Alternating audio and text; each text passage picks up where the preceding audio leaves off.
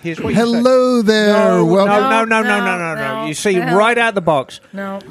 Hey there. Welcome to Motorcycles and Misfits, coming to you from the Recycle Garage from Grandpa Scrotum in sunny Santa Cruz, California. Okay. Let me try. Hey there. Welcome to the Recycle Garage, coming to you from sunny Santa Cruz, California. Wow, that's making me feel like special down under. It was close, but he failed to make mention. Motorcyclettes and the Misfits, who we are. We're the Misfits. Now do it as if this is exciting. Hey there. Welcome to the Motorcycles and Misfits podcast, coming to you from sunny Santa Cruz, California. No, you skipped something in there. What did I miss? Motorcycles and Misfits Recycle. You got to say both. Yes. From the Recycle Garage in. Okay. Okay, take three.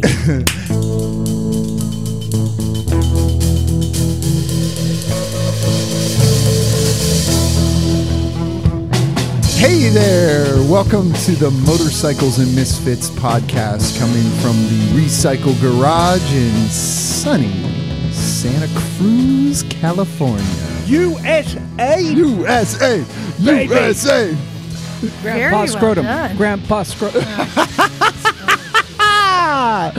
Okay. I think I got it. Hey, everyone. This is Liza. Thank you for that lovely introduction, Craig.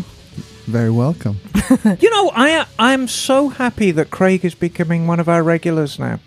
He's very nice man. He's a very nice man. He's very clean. I take a bath at least once a week. Okay. Joining me in the studio tonight, still here for now, it's Stumpy John. I am here. I have not slidden off the hill yet. Is it your thing? I have a poem. Oh, okay. Do you want the poem now? Sure. This is called An Ode to the Misfits. Oh. Are you two paying attention to my poem? No. They're not. I spent so much time on this, too, this weekend. Go on. I spent hours slaving over this. God. In a garage in Santa Cruz, a group of misfits gather round. With grease on their hands and oil on their clothes, they work on motorcycles they've found. These intrepid riders, fearless and bold, have a passion for the open road. And with their bikes, they are never controlled as they seek out new adventures untold. From the mountains to the desert sands, they ride with a sense of freedom and pride. With each twist and turn, they take a chance and live life with nothing to hide. They're a group of riders with a bond that never can be broken. As they roar down the highway, they leave a trail of smoke and devotion. So, if you see the misfits passing by, with their engines roaring and tires screaming, just know that they're living life to the fullest and chasing their dreams with a passion beaming. I think that's lovely, John. Quite beautiful, isn't it? It really is. You know what, John? Yes. You're a poet, and I didn't know that. I didn't either until I got ChatGPT. Very, very nice. Let's keep going, though. On the Classy Girl Couch tonight, it's Miss Emma. Aloha, darlings. I am so happy to be here. John, your house is about to fall into the river, isn't it? Oh, yeah. We're not getting there yet. We'll get there. We'll get there. I still got more introduction. But nevertheless, I'm thrilled to say that Monterey, California, it's we've been pounded, but not to that level. You are not an island yet. We were for a day. Okay. Yeah, exactly. Also on the Classic Girl Couch tonight, it's Craig the Giant. Don't call it a comeback. Been here for years. Yeah, absolutely. Craig was wincing a little bit because we still have bags of dicks that we're eating. Yes. And there's like a case left. And I've never seen anybody cram dicks in his mouth as much as Craig has. Okay. Let's just get through the intro before people start turning us off. I've been doing things to them. Okay. And, of course, joining us from his garage full of Vespas, it is a Bagel. Greetings, Morgan. All I can think of is the what's that that skit, the too many dicks on the dance floor. What? I've never seen this skit. Can you perform it for us? It's my dick in a box. Would you like to perform an interpretive dance for us? Bagel. No, it's that New Zealand comedy group. The name totally slips me at the moment. I don't know of any New Zealand comedy. I know the Kids in the Hall. I didn't think anything was funny over there. I have a question. The Flight of the Conchords. Oh, okay. Yeah, this is one of their skits. Oh, my God. Hey, it's not coming from the ashes. But you guys keep passing this. He's alive. Coming from the ashes. Hello, Knock. Knock, would you like a dick? Yeah. Bagel, I have a question for you, darling. Yes. Yeah, and it was prompted by saying garage full of Vespas. And I know that you've got a lot of Vespas, but we are, in fact, looking at a Heinkel in the picture behind us. How many Lambrettas do you own? I own 0 Lambrettas. That's my favorite. How many Lambrettas would you like to own? You can be honest. 7 million. I did own a Lambretta at one point, but it was a basket case, and I got it cheap, and I sold it cheap, and... You know, I never really did much to it. I got a few parts for it and fixed a few things. But it's not your comfort zone, sweetie. Yeah, it's not something I have really a lot of experience with. I think they're great bikes, but it's just not. Well, that's a safe answer, sweetie. Yeah. Okay. What's up, Bagel? Hey, Knock. There's Knock. So Hi. Probably what you're saying is... Knock, you want to eat a dick? We got a bag of dicks. No, I don't need to take a shit immediately. So, in conclusion, Bagel, you're saying that all Lambretta riders are complete bastards and probably eat babies. That's what I heard. What? Yeah, I think that's what we heard. That's what I heard. Yeah, and you thought bikers are bad. we only eat full-grown people, not babies. Well, hey, let's get to... so we've been pounded... No, Knock hasn't done an introduction Yes, yet. I did. You weren't paying attention. No, but he hasn't said anything Yes, yet. He did. What's up, dickheads? There he is. Right, even though today we have a break, it's nice and sunny out. A bunch of people came to the garage. Yes. Haven't seen Henry for a while. That was great. And then he was on his goozy. Yeah, people came out. Ben's here, too. Yeah, Ben was here, and Patrick and James, and of course, a whole bunch of people. Kind of getting back to the usual. But we're still in the middle of all the storms, and we've survived here at the garage okay. Emma, you were almost on an island. You were separated from us for about a week. If you remember a couple of weeks ago, I couldn't come because the main highway was underwater. Right. This is how wild California's been. But there is one of us who has suffered the... needlessly. Repercussions of the storms. By being married for how many years? So that would be Melissa suffering, not me. John, you are one of the mountain people. We are all the flatlanders. Right. Mm-hmm. You mountain people are having it especially hard. It's been, I mean, no joke, it's been really rough up there for a lot of people. There's widowmakers. Yeah, we had... Do you know what a widowmaker is? A neighbor told me, I think, 600 trees came down in our area. Yeah. Like, when we're talking redwoods. Widowmakers are like the branches on redwoods that fall. And make people widows. Yeah. But our house specifically, I know some of you asked about this. We live on Kings Creek, or on the side of a creek, and we had retaining walls and all that. But long story short, the creek overran its boundaries, and it basically took out the whole backside of our house. So we are up to the house, literally up right to the side of the house. So the creek was running right by the creek, took out the banks of the creek, and everything collapsed into the creek. Is your backyard? Gone. It's all gone. But this is the backyard. It's gone. So we don't know what's going to happen from here because the retaining wall fell. Yeah. It's gone. It's gnarly. It is really gnarly. So it's. Yeah, I don't know. I don't know what's going to happen from here. Is that a deck support that is now deck not supported? Are swinging in the air? Don't go on the deck. No, please don't. So so we'll see. We might be homeless here in a little bit. So because we have another, you say another storm coming. Yeah. Yeah, Monday's a storm. We're bugging out. I can't stay there again. And put everybody in jeopardy. Yeah. Knock will put you up if you guys need. He's got plenty of room. We could all cuddle together in one bed. Oh, that could be so fun. Can I be the big spoon, Knock? You could be. All the spoons. Knock is my favorite misfit to cuddle with because he's hairless. Mostly only on Tuesdays. He's like a giant grape. the Willy Wonka. He's more like a hairless cat. Big old hairless cat. Exactly. Well, and actually, since Knock's here. He can defend himself because I was gonna start. I was gonna throw out on my list. I have. Ooh, yeah. Somebody got rescued this week. You know when you get that call from a friend, and you're like, oh, this is somebody who usually calls if they want to like go to dinner or hang out, but then they're talking a little bit different. They start with like, so how are you doing?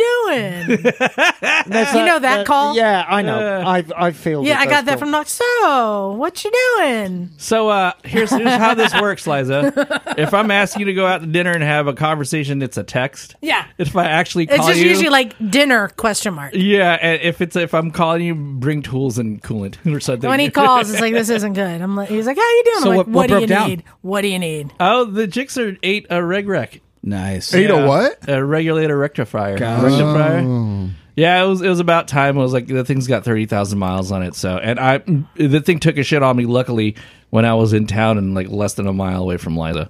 But previously, for the last 20 minutes before, I was in the hills just fucking around, you know. But I got lucky. Yeah. Yeah, you did. He's like, I need you to bring an 8mm, a jumper, and a multimeter. Yeah. I have actually had a Gixxer pull into my shop with the reg on fire. Yeah. On fire. That's usually how that works. Yeah. On fuego. On fuego. So, yeah, it was simple. I just gave him a jumper. So, how did you make it all the way home? I made it 90% of the way home, and it died. I was like, am I going to push this fucking thing? No. I was like, nah, let's just wait a second, let the battery level out. And I boosted, jumped it, and I just, made it to my house. And, the whole time I'm thinking, well, now I got to start looking at water pumps now, right? Like 30,000, 40,000. You're like, let's go to the parts speech and see how much it is. I might be able to help you out. You got a spare pump? I got a spare pump. I got a spare alternator. Ooh. I got a spare reg. I wish I would have known. I already ordered one, so it's coming. Everything's already taken apart anyways. Well, it's genuine. Yeah. Oh, you got the OEM one? Yeah. Nice. Okay. If you're interested, price will be right. Thank you. Thanks for the heads up. I might want to buy it for just as a spare. Okay. So yeah. Probably. Well, I'm parting this bike out, and it's got a brand new water pump in it. Oh shit! Because I built it. 2005. Oh, I don't know if it'll fit on there. What year's yours? It's an 2008. Maybe. I think it's a different motor, huh? I think. Yeah. Yeah. The 2004-2005's like a standalone thing. Yeah. Yeah. So yeah, not got rescued, but quickly deduced with the multimeter, it wasn't putting anything out. Yeah, he had the jumper to get him home. It was one of those things that you put the leads on it and you rev the bike. Oh, the battery's going down. Hey. It's not good. But you know, it was actually a good day for me because that meant that was the third bike of mine I got to ride that day. I know we're not getting sympathy from a lot of people around the country because they deal with things like winter. But yesterday I went and rode some bikes. Not long rides, but boy, it felt good. What were you on? Well, first I took the 690 Enduro up to Felton to go hang out with Mason George, who's going to be our guest next week. Great. Cool. Mason's cool. And he's a mechanic up there with his own YouTube channel and just went up to... He got a YouTube channel, huh? Yeah. Everybody went up there to chit-chat, but mostly... Riding up 9, I had one of those rare occasions, this might be second time only, that I got unobstructed with no cars. I got to ride the entire length without a car. Wow. And this is a nice twisty road through the Redwoods. Did you go up River Street and all the way to 9? Or did you? No, dude, that's nice. You know, way back when, in the very early aughts, I worked for Santa Cruz Metro, which is at the bottom of... Yeah. Highway 9, and I lived in Felton, and I used to ride, I don't know what that noise is either, I used to ride Highway 9 virtually every day, and it's a very nice road to ride. Yeah, but there's a lot of locals and tourists on that road because it's so pretty, so it's rare that you don't get and stuck behind a car. And they don't mix well because, of course, the locals go slow and the locals go fast and the tourists go slow and everyone gets frustrated with one another. So that was just it was nice just to go for a nice little ride, even though it's just a short ride, but twisties. Then I came back and I still had my boots on, so I'm like, now where am I going to go? And honestly, I didn't want to go too far because there's still the road conditions are pretty crap. Yeah, there's a lot of potholes and road closures, and it's a zero-sum game. If somebody's having fun on the motorcycle, somebody else's reg is burning out. Kind of thing, you know. So then I hopped on the Amigo. Emma's favorite. Yeah, I know. So my little Chinese 125 clone, And I just took it down the street to the railroad tracks and rode it around the homeless camps. Nice.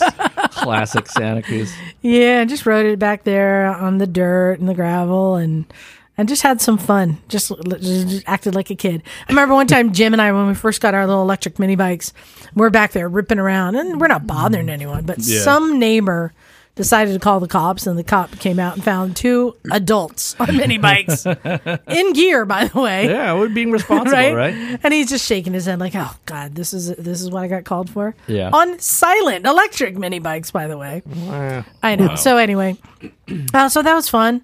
I'm just ripping around, and then when I got the call from Knock, I need help. I'm like, "Let's go, bike number 3." Hopped on the rescue scooter, dude.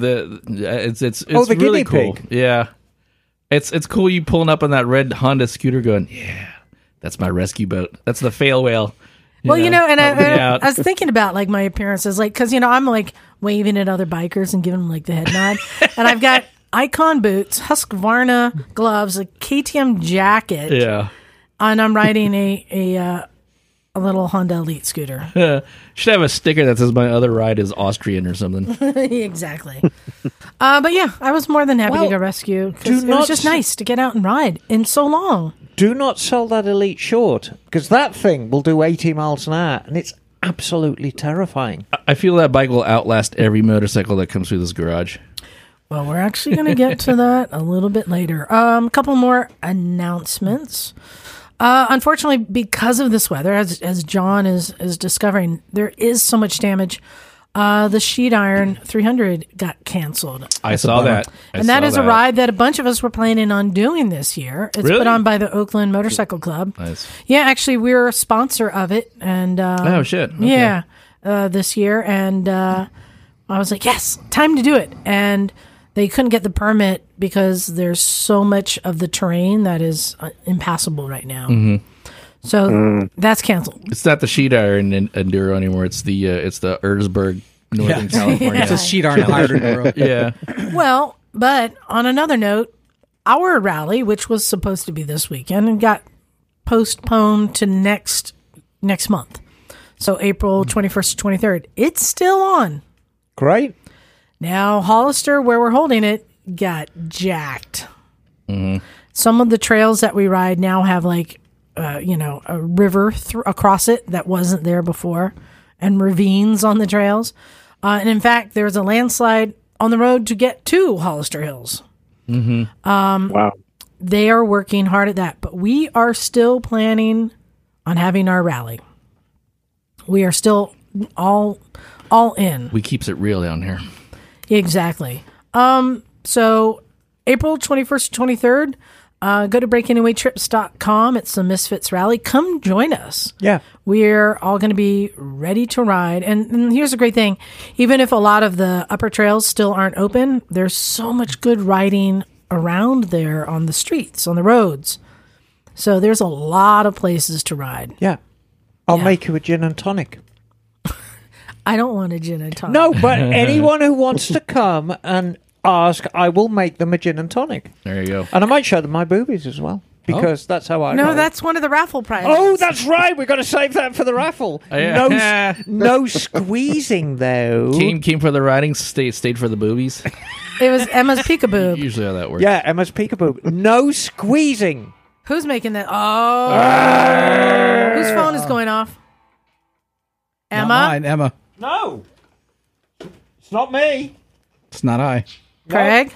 No. Oh, yeah, it is. Hold on. Oh, God, sorry. Emma. Figure it out. Figure it out, Booten. Wow. Figure it out. Amateur. Craig was looking quite confident, and it's not me. And it was me all along. Well, I've got two phones, because I've got my work phone, because I was actually doing business. And then the bat phone. Oh, do you have a shoe phone? Yes. You need one. No, I do. I have a shoe phone. Like Get Smart? No, it's nothing like the Get Smart. It's like this red fucking stiletto. $8.99. Yeah. So, Emma, you have an announcement about your trip? Yeah, I do. So, the Dolomites trip is pretty much sold out. That's no surprise. That is the way to go. Castles and Curves, there is one space left. This is the trip of a friggin' lifetime. Wait, you're doing two trips? There's one with you and Kat, and then there's the Castles and Curves one? Two trips back to back. And therein lies a little bit of the problem, because people thought it was the same trip, but it's two very, but you can go on both if you want. You can go on both. I mean, you're going to be away for a couple of weeks, but... You're going to be gone for half a month? Is that what you're saying? I'm going to be gone for half a month. Damn. And then I'm going to go to Vietnam in the fall. Mm. Go back to Castles and Curves. Castles and Curves. This is a tour. We're staying in Germany and Austria for this one. We're visiting historic castles. We're staying in historic castles. We're going somewhere different every night. There is an incredible selection of bikes left. There is spaces left in some of the best hotels in Europe. How much is this going to cost you? Less than $3,000, dummkopf. It's the best trip you're ever going to have. It really is. You're going to have a great time. Bargain. You're going to see some amazing stuff. It's a bargain, isn't it, eh? Because the hallmark of Leod Escapes Misfit Tours is they're affordable. So I want everyone to be able to afford to go on this. And so for the cost, you know, for the price of a used bike, you can tour Europe on a brand new BMW. And hang out with me and Kat. And we're cool people. Thank you very much. Okay. Sign up. Go to Leod Escapes. And then either of the Misfit Tours. I'm pretty much sure that he has posted the Dolomites training tour is sold out now. Mm. If it doesn't say sold out, I can assure you it is. But the Castles and Curves, if you see a space, go for it. How many people are on this trip now? Both of them, right? The Dolomites is 20. Holy shit. Oh, wow. That's a crew, man. And then, that's a hella crew. Castles and Curves, we need to be a little smaller because we're more flexible. Oh, Naked Jim's. Hey. Wow. Hey. The party can start now. Wow. Man. Straight from off the road. You knocked the finger. Not the first one today. It's a bug-covered Naked Jim. Man. Yeah, you think spring is sprung? A little bit. Sorry to interrupt. I was just passing through. Jake sends her love. Oh, cool. And is doing great. Right awesome. On. I'll let you continue. All right. All right. See you. Bye, Jim. Bye, Jim. Ciao. See you, buddy.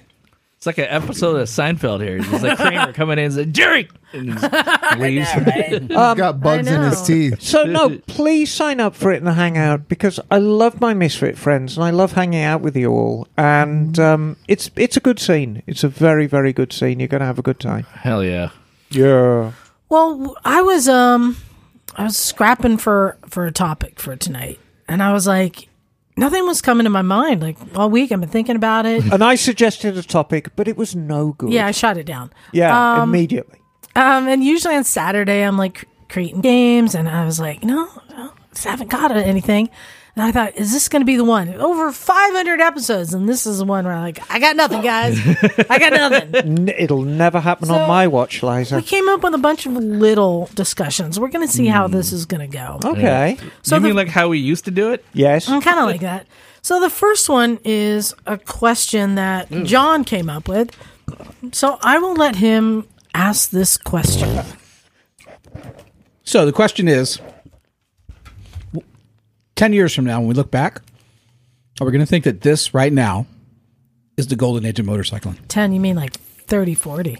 No, so the question is this right now the golden age of motorcycles? And let me back that up. Why? Let me explain why. And scooters. We always include scooters in that. Number one, I'll say the internal combustion engine is at its peak right now. Peak output, right? Right. It's probably not going to be any better than it is right now because of the move to electric.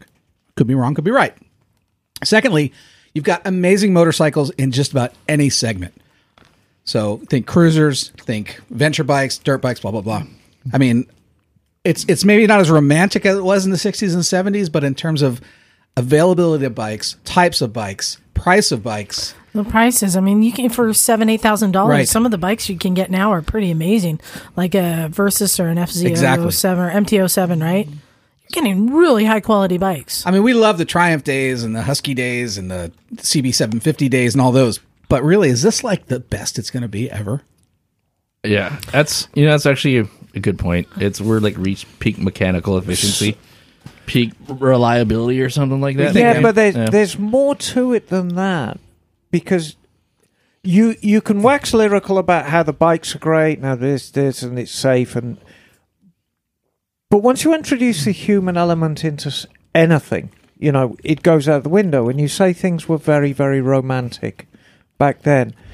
Here's the barometer that I use. And I'm not getting, and I want to make this clear, I'm not getting confused between being 61 years old and being 17 years old. Mm-hmm. Because, you know, obviously the body you're given at 17 is a very different animal than the one you find yourself with at 61. Hmm. Different species.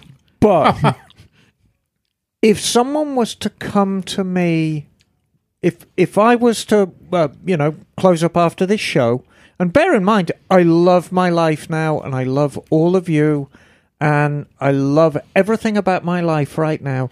But if I walked out of that door and a fairy godmother appeared and said, you could go back to 1979 with your scruffy GS1000.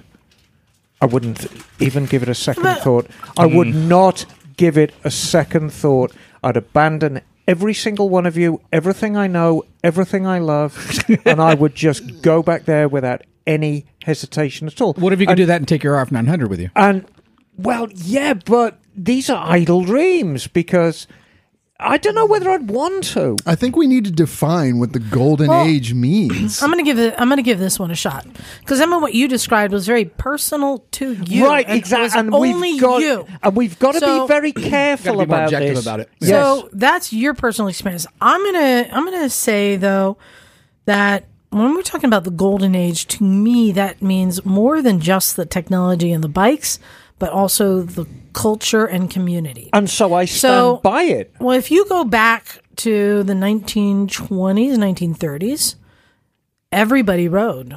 Men and women. It was everybody. We've been to SFMC and you go and look at the group, you know, the group photos pre-1940s, and there was no stigma. Everybody rode. I think it was something for everybody, every man.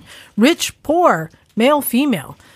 I want to say that right now, I think we are the closest to that. Again, in that everybody rides, rich, poor, male, female. Mm. Coupled with the peak of the technology we're at right now, I think it is a good argument to say this is the golden age for all those reasons. And not the 1970s, because women didn't really ride back then, did they? There wasn't community. Oh, there was huge community. Not including all. The communities were split. I feel it was a lot cliquier. Then. Mods and rockers, clubs. You know, you got all different types of cliques. It was separate.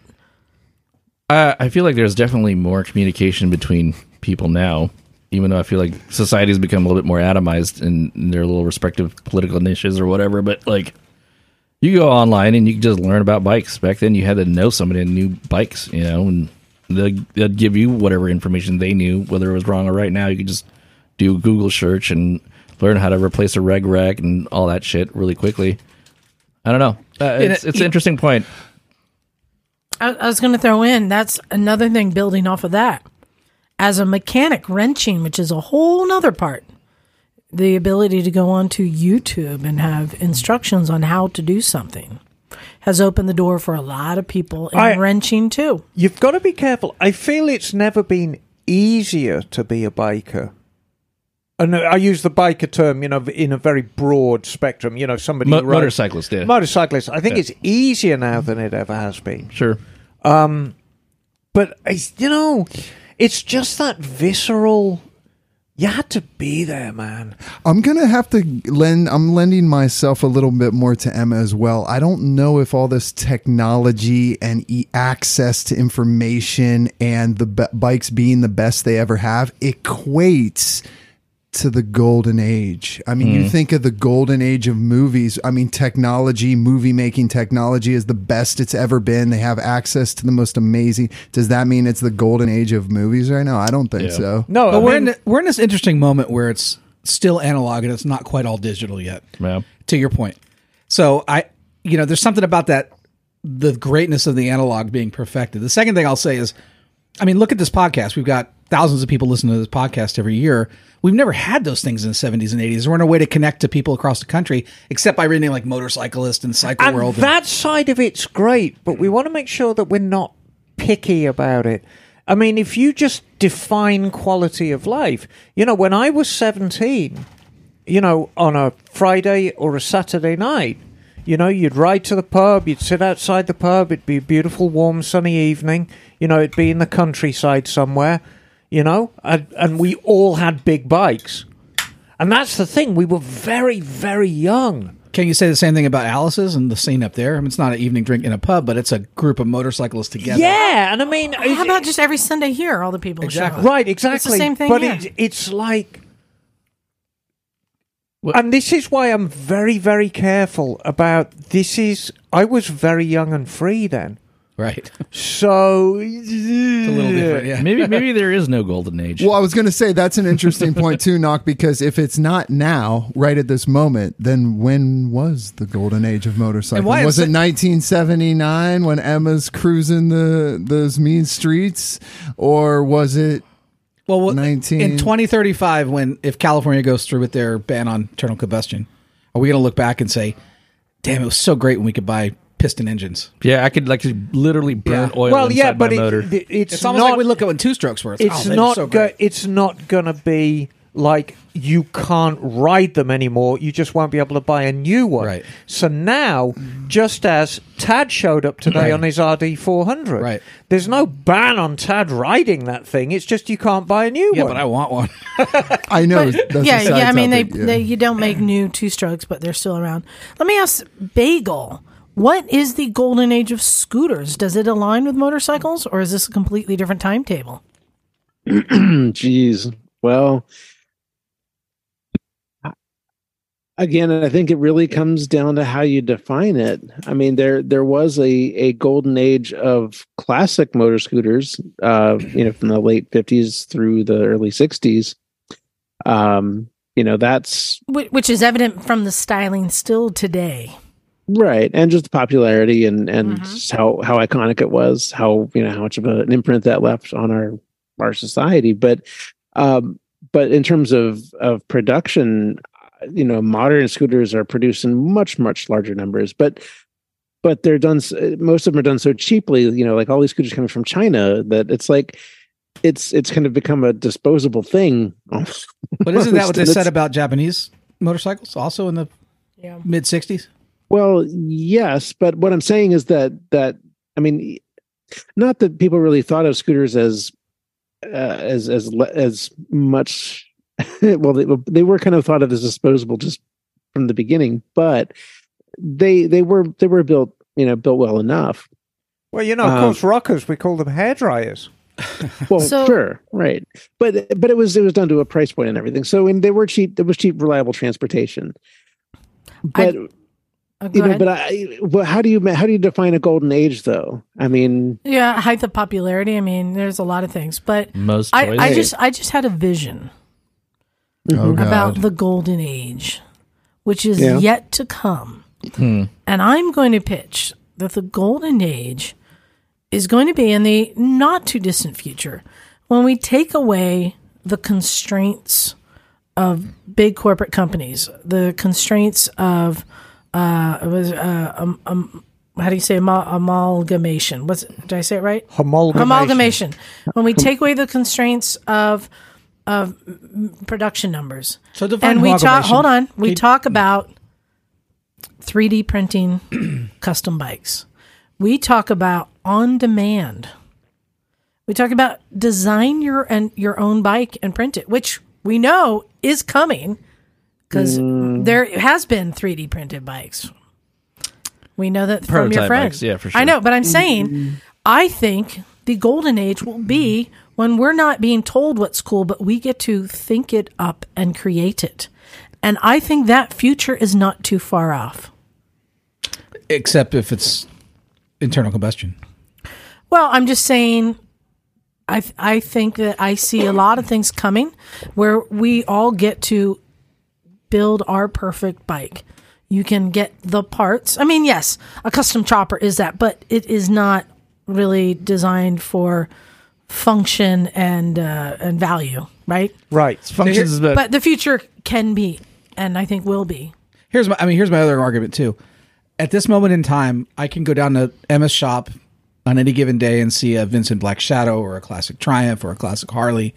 I can go to the East Coast and go to Wheels Through Time and see 1920 bikes that are running actually, or I can go see a Zero or an Erika or whatever it is. So we're like in that moment where we can really enjoy the past and in essence the future at the same time. And yeah, I don't know if there's ever been a time that we could do that before. That's yeah, it's pretty interesting. Yeah, I mean like if you're in the 1930s, maybe mid 40s, would you be able to foresee electric drivetrain motorcycles doing what they do now? You know, like. Well, let's get down to something a little more personal, all right? In this room right now, how many people out of 1, 2, 3, 4, 5 in this room, you're exempt, Bagel, because you're not in the room, how many could be living their lives as they do now in the 1930s? Would be zero. No, well, shut up, white man. No, don't necessarily go there, Liza. Wow. But no. Got real here in a minute. The freedoms we're given, the freedoms we're given here means that we can live our lives in relative safety and dignity as we are. And it's very easy to look back to like the 1930s. Yes, more people rode. But I don't think you'd want to live back then, Liza. And I don't think you'd want to live back then, Nock. Probably not. And I certainly wouldn't want to live back then. I'd be running an opium den. But well, so me born then would be different. So I'm just saying. Here's another question to get well, just think of this. So can you even recognize when you're in the golden age? Because so I just go back to movies, the golden age of movies, the height of popularity when the theaters, there were no cell phones. There was no, that was like what you did on out. Do you think those people during that time could recognize this is it? This is the height. This is the golden age. True. That's the reason for my question. Yeah. It's always a retrospective view. Hold on. That's what I'm saying. I so can build can up, it I even can, be in the future or in the present? I don't even know. I can further define that answer.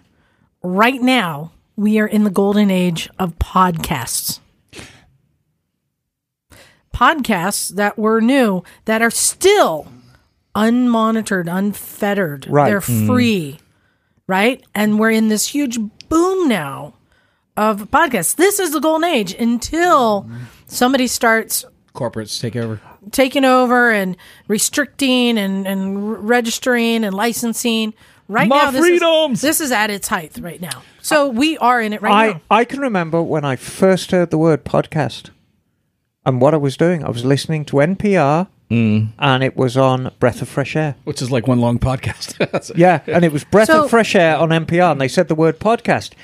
And the point I'm making, it wasn't that long ago. That's true. And I'm like, what the hell is this? And they were explaining what a podcast was. Mm-hmm. I think it was about like... So maybe you can recognize it. You can recognize, and I think I can recognize it right now for that. But I think it's a fair question, and I think it's a question that we can...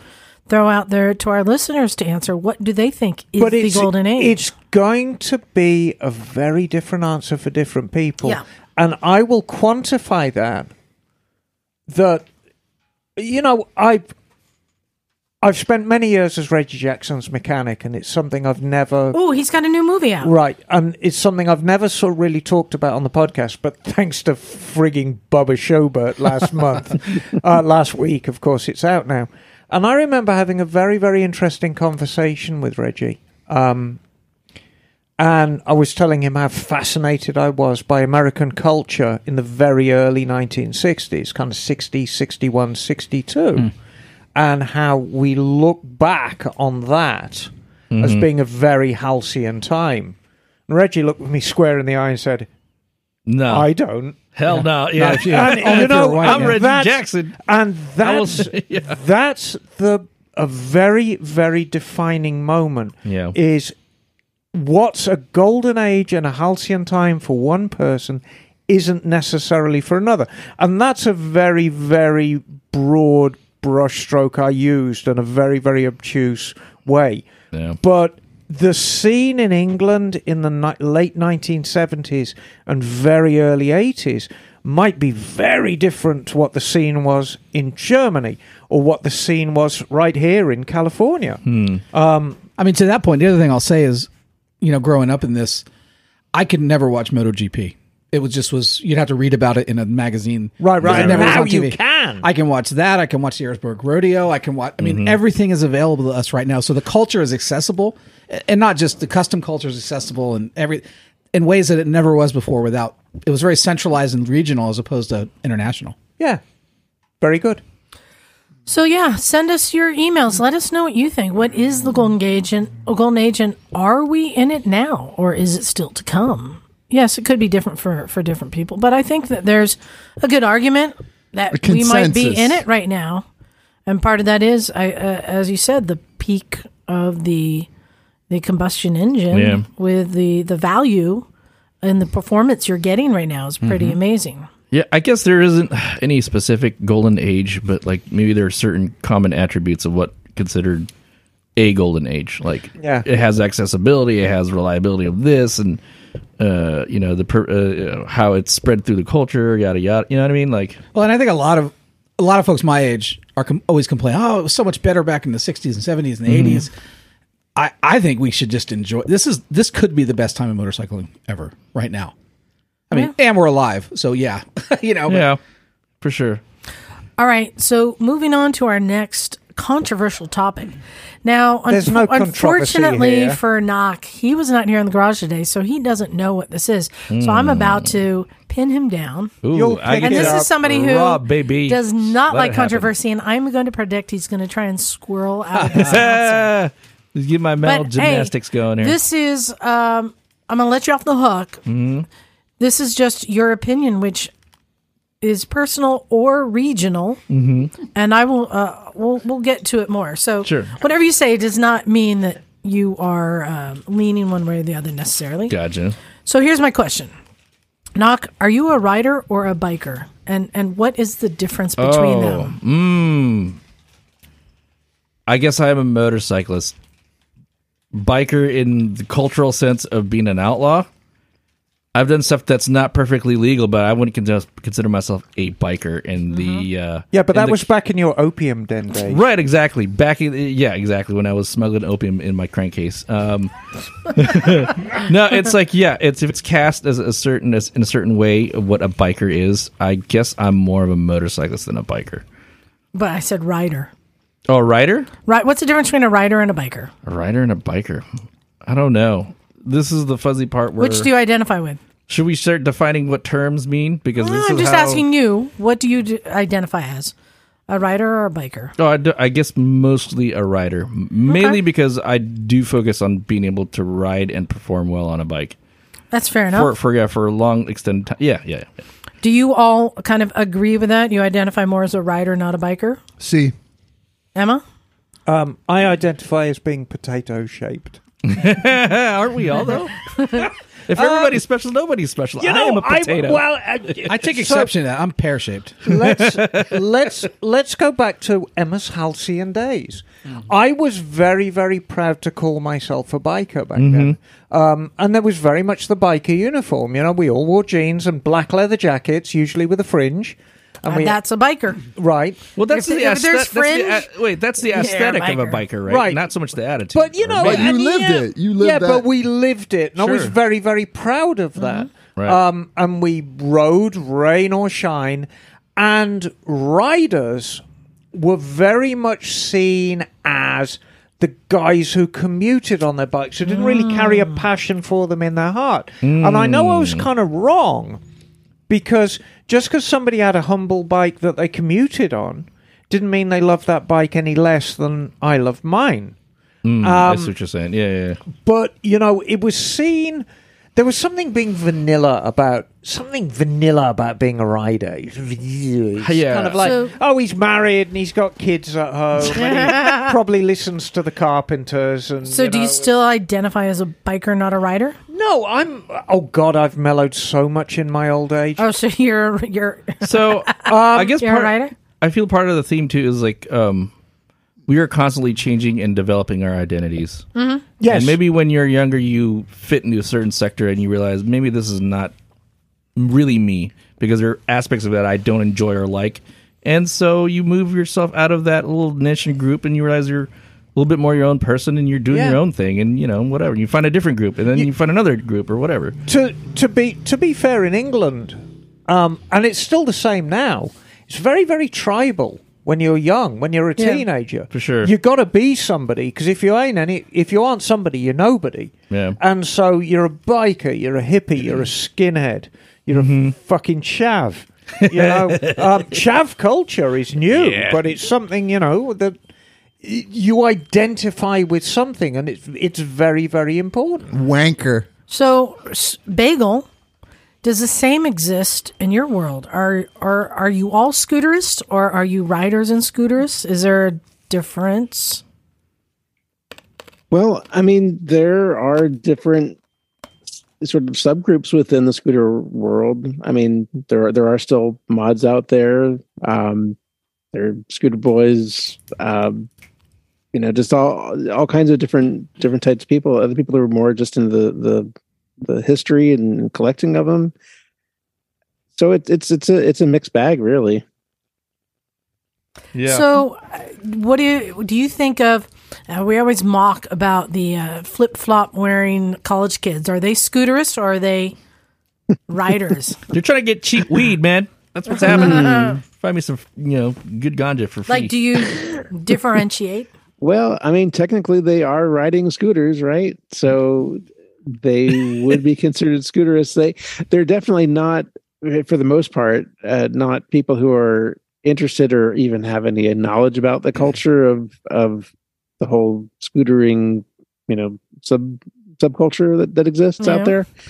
So in that sense, they're not scooterists per se, but as riders of scooters, technically they are scooterists of a sort.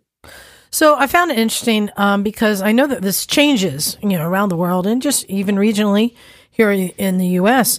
For me, I think same with you guys. I think it's a regional thing that we think of bikers more likely to be a Harley or cruiser rider who wears, you know, leather, right? That's more of a biker, and that a rider is somebody who rides sport bikes or any other, you know, is a daily rider, I mean, everything. Sure. But I found it interesting. So I posted this question on a few different groups. And like one person said, well, a biker can also be a cyclist. Hell yeah. But then someone else, yeah. Get that cardio going, so bro. Here's another person said, biker tends to be narrowed down to the cruiser chopper crowd, whereas the other two are less apt to instantly be interpreted as such and open to the rest of the demographics available. Mm. Another person said a biker can have negative connotations depending on location. A rider is more neutral. Mm. However, when I type in biker, it brings up the cyclist emoji, a bicycle. Another person said I identify as a rider, not a biker. And I find it interesting because people identify as one, not the other. And there are some stereotypes or connotations. This person says, in France, Harley riders tend to think that they are the only bikers in the world. Interesting. Another person says, I refer to myself as a biker because riders are on bicycles and horses, etc. That's an interesting point. Right. Yeah. So it's a semantics game. Which biker is the opposite. Yeah. And here's where it gets interesting. Another person said, I look at passengers as riders and the person in control of the bike as the biker. Yeah. There's something in that. Another person said, does it really matter? It's all the same. Mm-hmm. Another person said, I never thought about the nuances of biker rider, so I call myself in both ways, but obviously it depends on the location. There was some other, let's see, I posted in another group. And it's just very interesting. Let's see, rider as a general term is what they prefer. Biker brings up stereotype images of an older guy riding a Harley. Mm-hmm. And, you know, the truth is the only thing, and I'm not even going to say it irks me, but to me it's the sign of inexperience. If somebody says they drive a motorcycle, Yeah. And I'm going, no, you ride a motorcycle, you ride a bike, you don't drive a bike. Mm. And so if you extrapolate that to its purest form, if you ride a motorcycle, then you are a rider. Well, here's someone else said, rider rides weekend just for fun. A biker rides because we need to as much as possible. So it's a mental illness. Isn't that interesting? To me, a cruiser person is always a biker, and a rider rides a sport bike. Mm. Somebody said, one showers. I wonder which one that is. I'm going to go with that definition. Yeah. I don't see the bicyclist thing, though, because I think of them as bicyclists or cyclists. Ooh. I don't see the blurry line with that. Right. That's the one thing that I'm not. According to Iggy Pop, he is the passenger. Yes, that was Iggy Pop's most famous one. Biker rider. I mean, it is kind of interesting. I think that some people identify as one or the other, and then the other has some more negative connotations to it. Yeah. But I find it interesting how we've kind of developed these stereotypes. But and then I love the one, the biker's on the front, the rider's on the back. I'm like, it tells me that like how diverse this community is, because like now you're having to introduce terms to separate what's in the community. I mean, I guess that's typical of what humans do is they categorize stuff, but like, yeah, I mean, it's very diverse, more than most people realize, which is the interesting point, I guess. Yeah. Well, for our next segment, I decided to bring back something we haven't done in a while. This is the Tell Me Why segment. Tell me why. Yeah, dude. And so I had also put out a message, asked people to send us some, but I have... Didn't realize how much I miss saying that on the podcast. So John has one for you. Let's see. It's about the sound a Harley makes. Yeah, so everyone says a Harley goes potato, potato, potato. Yes. But I kind of, as an Italian, I think it goes tomato, tomato, tomato. That's not a tell me why, but okay. Tell me why it's not tomato, tomato, tomato. There we go. Tell me why. Instead of potato, potato, potato. Because there's a lot of Harleys that are sold in England. And Harley, you could never say Harley goes tomato, tomato, tomato. Oh, potato, potato. There's no such word as fucking potato. There's no. No, it's not. Why after tomato? Yeah, why can't it be potato? Question. Wait, the British don't have the word for potato. What doesn't make any sense? That is a good question. In England, is it potato, potato, potato? No, it's potato. Well, why don't we call tomatoes tomatoes? That doesn't mean what he's used because to. English. Tell me why. But the English language is really four different languages all crammed together in a dirty trench coat trying to be one. That's why. Yes. You guys are a big gangbang of languages. Apparently. All right, I have another one for you. You know where one starts and yes. It begins. So, Emma. Yes. Tell me why. No, it's just... Please. Tell me why. Thank you. Honda Rebel Riders are the furthest thing from a rebel. Oh, God. Don't sell them short. They're just getting into the motorcycles. The illegal stuff comes after, okay? They should be the Honda Thieves or something, not the rebels. I think it's a classic case of projection. I mean, Honda... No, I think Honda realized they were onto a winner when they made the Rebel. And in fact, for a long, long time, the Honda Rebel was one of the most important bikes in the Honda lineup. Oh, yeah. I mean, it was a world bike. It was very aspirational in a lot of countries, and we regard it as a beginner bike. And I think, you know, it's a very... conservatively made bike, and everyone likes that little touch of naughtiness. So I think it's a classic age of projection. Honda saying, I'm going to call it a rebel because it's a little rebellious streak, even if it's implied rather than actually a part of the bike. 66 in a 65? Yeah, that kind of thing. What a rebel. All right. We're going to be rebellious because it says so on the side, but they're great little bikes. All right. I didn't put the shopping cart back here. Yeah, go ahead. What if it is a subliminal advertising message that is being sent to teenagers whose parents do not want them to ride a motorcycle, but they want to be the rebel and ride a rebel. Yes. Okay, I got another. Your rules, Dad. I got another one for you. Tell me why. Tell me why. A gears stop at 6. Why aren't there 7 speeds or 8 speeds? No, there can be as many speeds as you want. But why do they stop at 6? Real estate, darling. Real estate. It's as simple as that. Mm-hmm. So if you're building a racing engine that really has to do 10 laps and then it's done, especially if it's a small capacity engine, you could go to England, Germany in the early 1960s and ride a 50cc Kreidler or an Item with 18 forward gears, because you needed that many forward gears to make use of this tiny, narrow power band. So it's the semi-truck of motorcycles? Well, no. I mean, you just bam, bam, bam, bam, bam, you know. However, that's all very well because the gears themselves were very fragile because they were thin. And, of course, you're only putting about 5 horsepower through them. Now, let's take... Jim was just in here. Let's take Jim's GSX S1000. 160 horsepower, a lot of horsepower, but still with quite a narrow crankcase. Now, some metallurgists have said to themselves, okay, how narrow can we make these gears before they grenade? And we're going to have to make them so they last about 50 to 100,000 miles. And so they come up, they're going to be about 1/4 of an inch wide. Yep. How wide's the crankcase? It is this wide. So with the dogs and everything, this is how many gears we can reliably fit in. Famously, and you know, occasionally I switch to cars. For the longest time, Toyota transmissions, the 4-speed was the one to have because the 5-speed was a lot more fragile because they tried to cram that extra 2 gears. Because remember, it's not one gear. It's the main shaft and the counter shaft gear in the same space.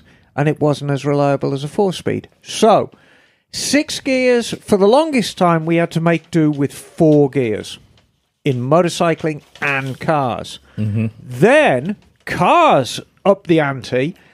First production car with 5-speed transmission, Fiat 125. In 1969. And that was the first production car with a 5-speed transmission. Now, of course, everybody's doing it. And then... the advantage of a 6-speed is you can make the 5-speed fairly close ratio. So, burp, burp, burp, burp, burp, burp. And then 6 can almost be an overdrive. Yeah. It can be a very tall gear. So when you're cruising on the motorway or the freeway and you're chugging along at 90, instead of the engine being at 6,000 RPM and sounding quite biblical in its yelling, you can burr down to 4,000, and it's all very nice. To be quite honest, I really appreciated the CB 900C 10-speed. Well, that really wasn't a 10-speed. That was a 5-speed. No, it wasn't. It was. Liza, it was a 5-speed with a high-low splitter on the back. Yes. No. So... it was just like a 10-speed bicycle where you have 2 gears in the front, 5 gears in the rear, right? It was a 5-speed transmission with a high-low split on the shaft. That's what it was. No. Yes. The other transmission shifted it. It went 1, 3, 5, 7, 9 or 2, 4, 6, 8, 10. We're just eating popcorn here, the rest of us. No. It's inside the engine were 10 gears, 5-speed and the countershaft equivalents. Right. So that's your 5-speed transmission. Now, on the side where the shaft came out, there was a high-low shift. Right. And then you couldn't shift, go high-low, high-low, high-low, high-low. You couldn't do that. You had a choice between going 1, 2, 3, 4, 5 in low, which would be the equivalent of 1, 3, 5, 7, 9 or 2, 4, 6, 8, 10. But you couldn't do it on the fly. Right. But what you could do, and what I did when I rode mine... when you going up into the twisties, and I'd be in, say, 1, 3, 5, 7, 9, and I'd find that my gears were not quite tuned to the road and the speed I was on, so I was having to downshift and upshift, downshift and upshift. Then I switched it over to 2, 4, 6, 8. Now I'm able to just throttle off, throttle on, throttle off, because it tuned it to that speed and that road. It's really kind of semantics. It was the same gears inside the engine doing the same thing. Half a shift. I mean, it was just, Honda kind of said, well, now we're going to... It was 1, 3, 5, 7, 9 and 2, 4, 6, 8. Could you go sequential 1, 2, 3? No, 4, 5, no. 6. You can either go 1, 3, 5, 7, 9 or 2, 4, 6, 8. It was a conventional 5-speed transmission with a high-low shift. Then I agree. Honda chose to call it something different, but Honda had been doing that for years already before the CB900 came out. The CT70s and the CT90s all had a high-low shift on them. So it wasn't like a truck where you have a split rear end where you can. No. It was done at the front. Yeah, and what you had was. Where the output shaft came out of the engine, you had a couple of gears, one big and one small, and it had its own little selector fork. And in the CB900's case, you had a little lever that you could actually operate with your heel if you were clever. And it just kicked the gears over and it went ka-chunk. And then that engaged with the shaft bevel. And so, then it's... But you couldn't go... One low, one high, second low, second high, third. You couldn't do that. No, but you could pick which range you wanted to be in for that road you're on. It's a 5-speed transmission with a high-low shift. Which made it 10 speeds. It's the same as a 10-speed bike. You have 2 and a 5. It makes it 10. You just could not go through them in consecutive order. I mean, technically there's 10 speeds there you can choose from, but not... They were each different. 10 ratios? Yeah, that's what I'm saying. It's 10 ratios. It was 10 ratios. Okay. So, So the short answer to that is physics, man. All right. Fucking physics. Craig had one. Do you want to do the Suicide Shifter one, or should I read it? You can read it. So the question is, tell me why suicide shifters aren't on the right side. If it's a suicide shifter, you'd think it'd be on the right side. They don't want to die that hard. Just a little bit, right? She's like trying to wrap her brain around this one. No, I mean the term suicide shifter has got nothing to do with which side the transmission is on. It's just the way Harleys shift. You see, suicide shifts appeared on Harleys, and if you understand where a Harley shifts from, but why is it called a suicide shift?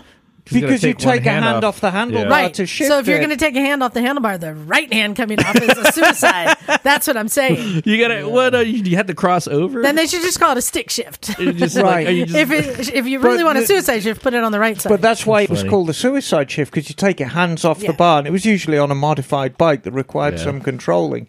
And once you understand how Harleys shift and where they shift from, you understand why it was where it was. I think the question is more, why are they calling it a suicide? And that ain't a suicide if you're only taking your left hand off. Right. And, you know, the hardest one was with the mousetrap clutch as well. Oh, yeah. Because Harleys for a long time were what's called toe-to-go. And toe-to-go was, your clutch was a pedal. And it'd stick anywhere you put your foot. When we see those teams like the Cossacks can do what they do because they don't have a spring-loaded clutch. You can set your clutch to a certain amount of slip, and it'll just stay there. Interesting. And so you kick your clutch pedal back, and it's completely disengaged. And then you push it forward with your toe, and it engages and you go. That's why it's called toe-to-go. But at any point between completely disengaged and completely engaged, you can set it with a certain amount of slip, and it'll just stay there. You just take your foot away. Personally, I think a suicide shifter or any of the old British bikes that have the controls reverse, because the first time you go to downshift and you lock up the rear wheel brake, I've done that too. I've done that on a Victor. It was fun. That's suicide shifter. That's I think if we go back to the beginning of the show in Halcyon days, that's the one thing I am so thankful for about growing up when I did, because I'm completely ambidextrous on bikes. You can put me on a British bike or a Japanese bike, and I can ride it like that. Even with the traditional shift pattern for a Brit, which is right-hand shift, 1 up, 3 down. That's the traditional shift. And the Norton Commando retain that shift right up until the end. 1 up, 3 down. That's some racer shit, though, right? Yeah. You push it down for... All right, well, we got some more that were sent in. Nock, you have one there that I think you can answer. Not really a tell me why, but... Tell me why. Ish. from our friend Ken Brine. Okay, I do have a question. I know that many of the longtime misfits have made the mistake of growing up and having lives. We just don't hear from Doug, Kat, award-winning Mike, even Nock. Hey! That much anymore. But here is my question. Are you getting new people showing up at the garage? And why are they not joining the podcast? I love Liza, Emma, Stumpy John, and Naked Jim, but miss the occasional crowded shit show. Ken's getting bored of y'all. You need to spice it up a little bit here. Quite rightly, too. It's spicy. You know, funnily enough, we had this conversation. I had this conversation with Liza earlier this morning. Mm. And we were talking about, you know, why people come and go and how their lives change and they get married and they have children and stuff like that. And the fact is that, you know, me and Liza are Peter Pan. We've never grown up.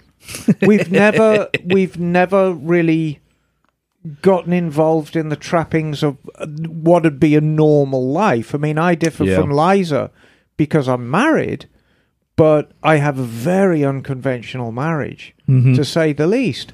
And I never had children. Liza's never had children. So we never kind of grew up. So we can throw ourselves into any this. Children that you know of? No children. But proving my point is you are fairly newly single, are you not, Craig? I am. Oh, so is that official announcement? Ladies. What are you doing later, Craig? This is a tall man. He's tall. He's handsome. He's got long legs. He's handsome. Yes, that's right. He's got a career, and he eats a mean. Got dick. A job. He's been eating dicks all day. But so, my question to you, Craig, is there any link between your newly minted being single and you being able to do the podcast every Sunday? No. Yes. No. I could do it. But would you want to? Because I have a suspicion that when you were in a relationship, you had better things to play with on a Sunday. No, there's no link because, I mean, maybe a very, very small link. But I would say some people go deeper than others, though, to your point. Yeah. If you have kids, maybe you have more of a reason to not come out and do the podcast. Right. But for me, it would be kind of like you to set that precedent. Like, this is what I'm passionate about. This is what I do. And whatever partner you're going to be with has to be cool with it. Or, you know, it's a big part of your life. I guess everyone has their priorities. So I guess. Oh, yeah, for sure. But the reality I was going to say is a lot of those people still come around the garage. Yes. The community is still there. But yeah, for a lot of people, there's a time commitment that they're having to make to family. And it's not a bad thing. If we use award-winning Mike as an example, you know, Mike runs a very, very successful business. Mm-hmm. And he works extremely hard from very early in the morning until very late at night. And he said, look, I'm just going to do this during the week because then the weekend's my time. But he also has very, very young children. Yep. Just had a baby. Just had another baby. So given the choice between hanging out with us and doing the podcast and actually seeing his kids while they're young and cute before they turn into nasty teenagers, it's really no-brainer, right? Yeah. You know? And I can't blame him. But Mike comes around, but he's just not making that commitment for the podcast. Yeah, it's life. Life happens. But the reality is, I mean, Knox said it himself. He would rather be like having dinner with the kid, you know? Yeah. There's things he'd rather do. It just gets to a point where, like, this is where you would rather be or not. And your life goes on and changes, and your priorities change, and your hobbies change, and you'd rather be doing something else. That's fine. And there's always room for new people. I mean, Craig is. You've been in and out for a long time, but you're becoming more and more of a fixture and doing events with us. And like, we're always have an open chair. There's plenty of chairs in here, and sometimes this will be a packed room, full, and sometimes there's just a couple of us. It just depends. Yeah, well, I mean, suffice to say, I don't take these kinds of opportunities for granted. You know, like it's not every, not it. I get to sit here and talk bullshit for a little bit and get mail, and this is a kind of unique experience, and it's nice to know that I could always come back here for it, which is really what's big, I guess. It's very comforting, and it's very in a very, very uncertain world. It's a very good place for me to be. There you go. Yeah. Because it's very, very stable in here, and everybody knows who I am, and I know who everybody else is. Mm-hmm. And sometimes, I mean, it's almost become habitual. Yeah. But I don't take it for granted because it's a nice environment. It's a garden. It's a garden, right? You got to tend to it. Yeah, too. Exactly. You got to put in what you get out. Yeah. But here's what it boils down to, and this is something I've always tried to make this a place people want to be, but it's not a commitment. Yeah, you can come or not come. It's not a job, and as long as I keep making it fun, people tend to come. Yeah. So I feel like it's my responsibility to make it fun and enjoyable for people to come, and that's what it comes down to. But the reality is we're quite fortunate that we have this huge pool of people who've come and gone, who've been a part of our community, of our garage, and we always know that there are more. And at the garage, we have a lot of people coming and hanging out.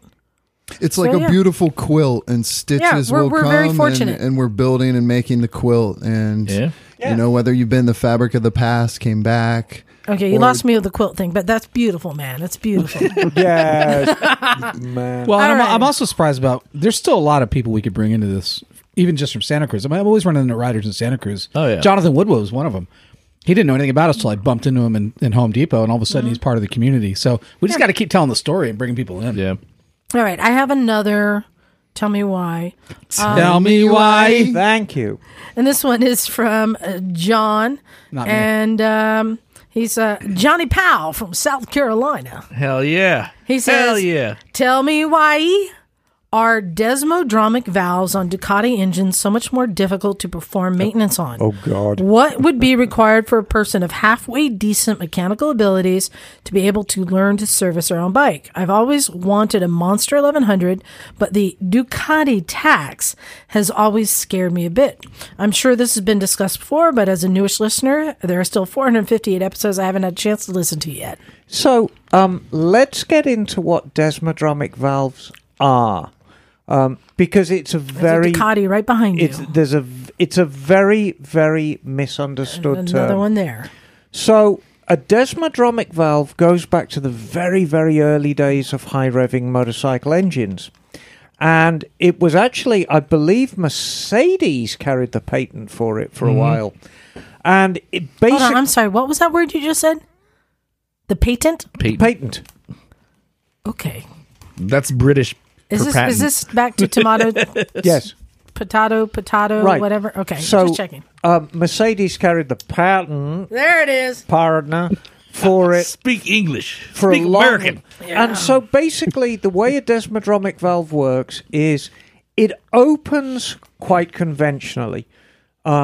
Usually there's some sort of rocker arrangement, and as the lobe of the cam bears on the rocker, it presses open the valve. Well, that's all very well and good. Now, in most engines, there's a spring that closes it. Thunk. Now, back in the very early 1950s, when Mercedes were developing this technology, springs weren't exactly great like they are now.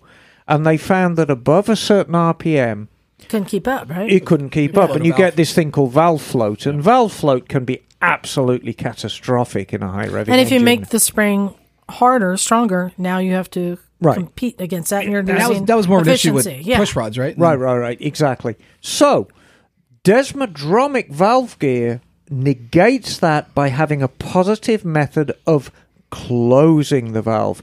So a completely separate lobe on the camshaft. When the when the valve is fully open, the closing lobe comes into play, and a fork arrangement, which works on a collar around the valve, closes it.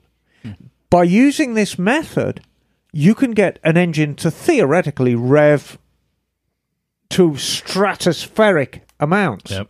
And now, a lot of lift, too. Here we are in 2023, and the truth is, and Ducati owners are not going to like me saying this, The Desmodromic system is obsolete and has been obsolete for many, many years.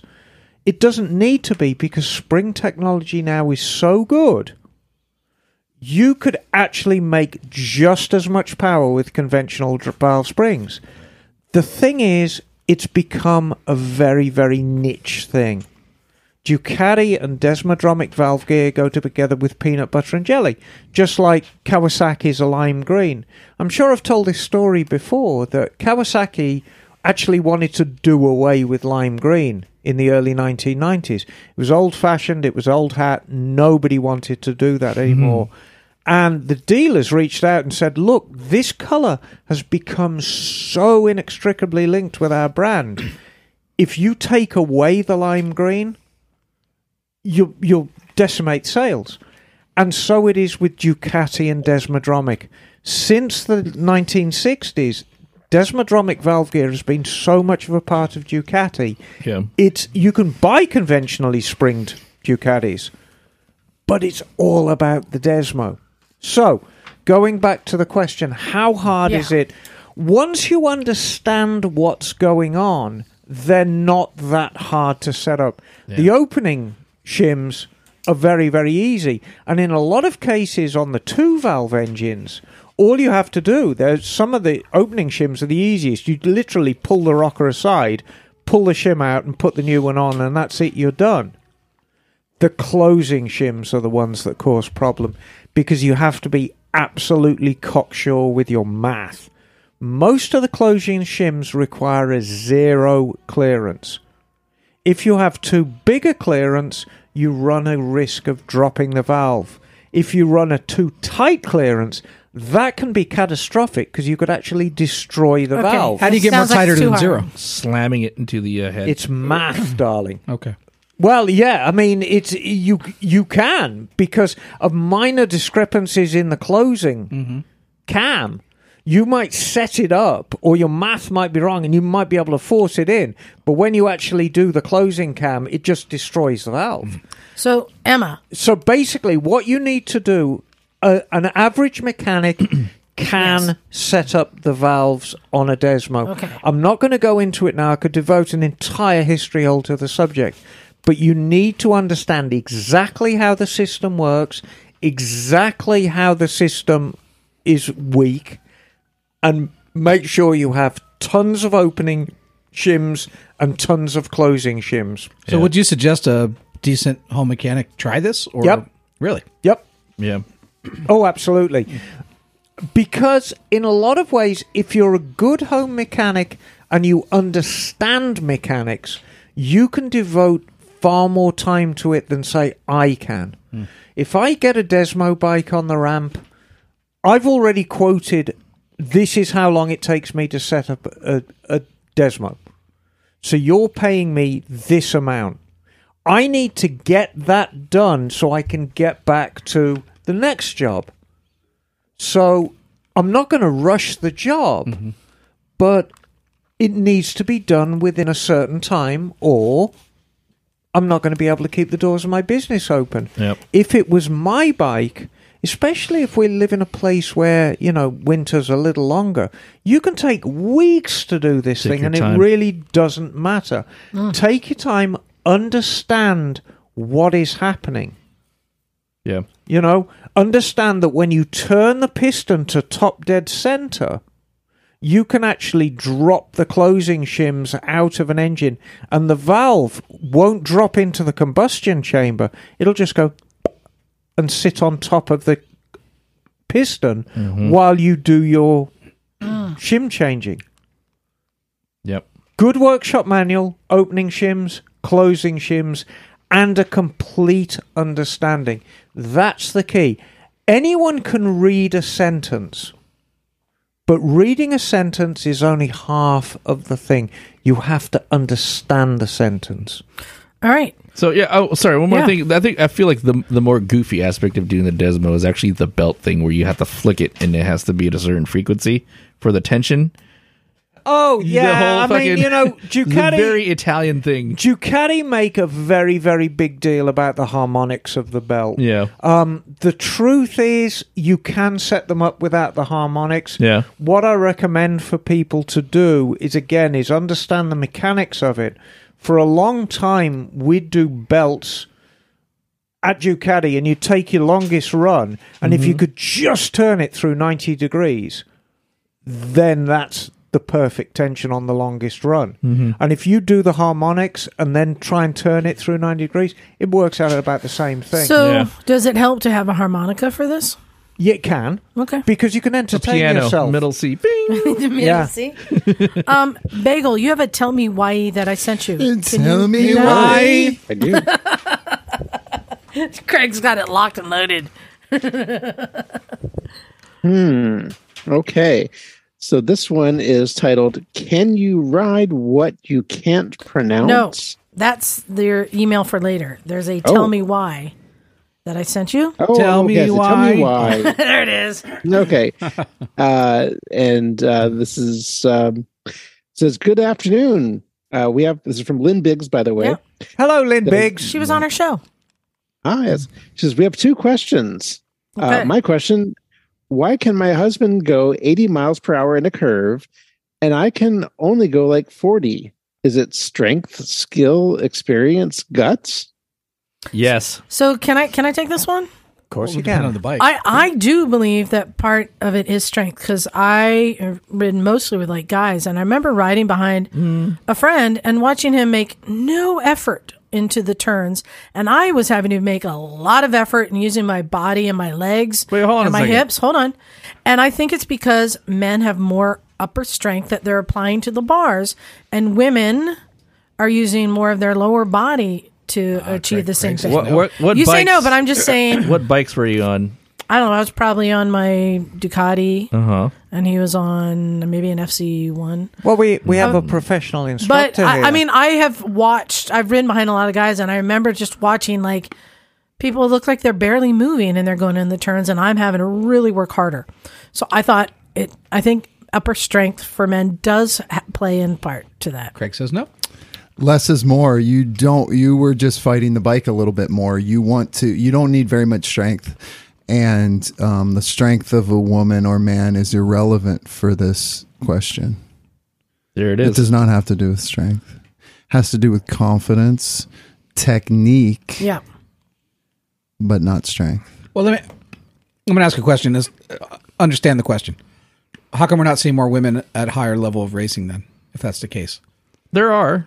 Not at GP level? Not at GP level. Not at, I mean... I think that's there are wonderful women racers out there. No, I think that's a cultural issue. Is it cultural? Yeah, yes. I feel it's 100% cultural. I mean, because boys do bike stuff. Girls don't do bike stuff. That's, I feel like a good maybe 80 to 90% of his culture. I'm not going to say there's zero amount of strength that's involved when you're at the highest levels of racing, but she's talking totally about a corner from 40 versus 80. Yes, strength certainly plays in the highest levels of racing in the world. Yeah, that's indisputable. There's a minimum level of strength required to turn a bar at speed, for sure. There's probably other factors, too, like bike setup versus weight. You know, suspension. Right. That depends highly on the bike as well. Yep. I still think I'm right. Of course. I still think that men's upper body strength does have a part in it. If there is, it's a very, very negligible. Yeah, level. But when you were riding at, you know, higher speeds and really pushing it, that does come into effect. Not on daily day-to-day riding. No, you wouldn't. It's true. You think about most professional racers, look, I mean, they're little people. I mean, they're what, 5'7", 5'8", 140 pounds. Yeah, but that's all things being equal. If you're a rider and you are on the same bike and you weigh the same amount and you're going at the same speed in the corner, it's probably going to take you the same amount of force to turn that bike. And do you have the lower limit to be able to turn that bar? I think that's what it is, and I think a lot of it too is like there's a perception about dudes being more aggressive. That women can't do it because they're not as quote unquote as aggressive, you know. But I will agree because she also listed skill and experience. I think those two have a greater effect on it. Oh, absolutely. I'm just saying, if skill and experience is the same, I do think that the strength does have a part in it too. But the strength or the technique and guts, that has a bigger part of it. I agree. But there's a second part to that, Bagel. There is. This is her husband's question. Okay. He asks, why do Japanese bikes seem to need 3 Allen bolts to attach a part to a motorcycle, and a British bike requires like 16 of different types? Allen, hex, Torx, to attach the same and part. Wentworth. You know we love our Triumphs. We have 4. Also, apologize to Liza if I used the wrong terminology. No, you used the right terminology. What is that joke about how in hell the mechanics are British and the chefs are Italian or something like that? What? Nobody knows what you're talking about now. You wow. So, those. You've offended 2 of us. Okay. Exactly. Yeah. Surely you mean the one that in heaven, the police are English. There you go. The chefs are English. The lovers are English. The lovers Dutch are English. The mechanics are English. That one? Maybe. I might have misheard it. The answer is very, very simple. And we're not talking about modern Triumphs here, because modern Triumphs are built very much along the line of modern Japanese bikes. But we're talking about vintage Triumphs. Mm-hmm. It's technology, pure and simple. The machines themselves and the machines that made the machines were a lot less technologically advanced. In order to get a mating surface on an English bike, you had to have a lot more fasteners on a certain length to get the thing to hold oil, which sometimes it did and sometimes it didn't. Japanese bikes, the Japanese manufacturers always were never shy about investing money in technology, and not just of the bikes, of the production line. Well, but why did it have to be 16 different types? I think metallurgy is going to come into this too, and casting. Yeah. Right, and there's a lot of things. Yeah. And the thing you've got to remember, and it's a lot of it's a difference between America and England. We're not talking about Japan and England, but let's talk about America and England. And I'm not counting Native American culture. If you talk about non-Native American culture in America, everything's less than 300 years old, right? Mm-hmm. Everything. Approximately, yeah. More or less. In England, it goes back thousands of years. So now let's make that same analogy with motorcycles, with Japanese and English bikes. Japanese bikes, their research and development is, we'll run a bike for 10 years, completely end it, and then start something new. So the majority of stuff you're riding is no more than 10 years old in design. Mm-hmm. British bikes, some of the designs, and American bikes are the same way too, like Sportsters, go back to the very earliest days of motorcycling. And the same with the cars. You know I love my Jags. You know, on a Jag, you have Whitworth fasteners and AF fasteners and metric fasteners on the same car. That's crazy. Ridiculous. Yeah. Well, you get that on some American trucks now. Well, some metric and some American. Well, my Isuzu King Kong is a Japanese truck with an American engine with Japanese and European stuff bolted onto the engine. So the engine itself is American fasteners, but the AC unit, which is, I think, German, is Bosch, is metric. The fuel injection is Japanese, which is metric. So, you know, it's British bikes. Some of the components on a British bike remain unchanged since the 1950s and the 1960s. And so it may be Whitworth. It may be a cycle thread, 28 TPI cycle thread. It may be a AF, maybe metric. I wanted to give a shout out to KTM on this subject. Emma. Yes. What size fasteners or what size wrenches do you use on a KTM? What range? How many different all the Torx wrenches? All the starboards. Oh, very, very few. Yeah. Very, in fact, very few. What they do is they reduce the head down to an 8. Mm-hmm. So many of the screws are a Torx inside or on the outside is a 8 hex, regardless of the bolt. And very few tools. However, throughout the bike. And you've fallen foul of this yourself. The big problem with that system is you need to be cocksure of what torque setting that bolt is, because it may have the same head as a high torque bolt. And the amount of KTMs out there that somebody has stripped the thread for the oil lines or the oil filter cover because they're like, oh, it's the same size head as the high torque, don't change the torque wrench down, and it's... Instead of 8 foot-pounds, they're kind of cranking it up to 20 and, oh, strip the thread. But I still give them credit compared to what they're saying about having so many different fasteners. They reduce the amount of tools needed on that. And, you know, it's just a case of thinking it through. Harley-Davidson, for a long time, if you wanted to pull the primary case off a Harley-Davidson Sportster out of, I think, the 15 bolts that held it on, there were 10 of them that were different lengths. And not by a large amount. And Harley have gone a long way now to making sure that everything's the same length, so you can't bottom it out or strip it out. Well, all I know is in the future when I build my printed bike, it's only going to have 6x30 bolts on the entire thing. Very good. Craig, you got one there? Pick one of those to read.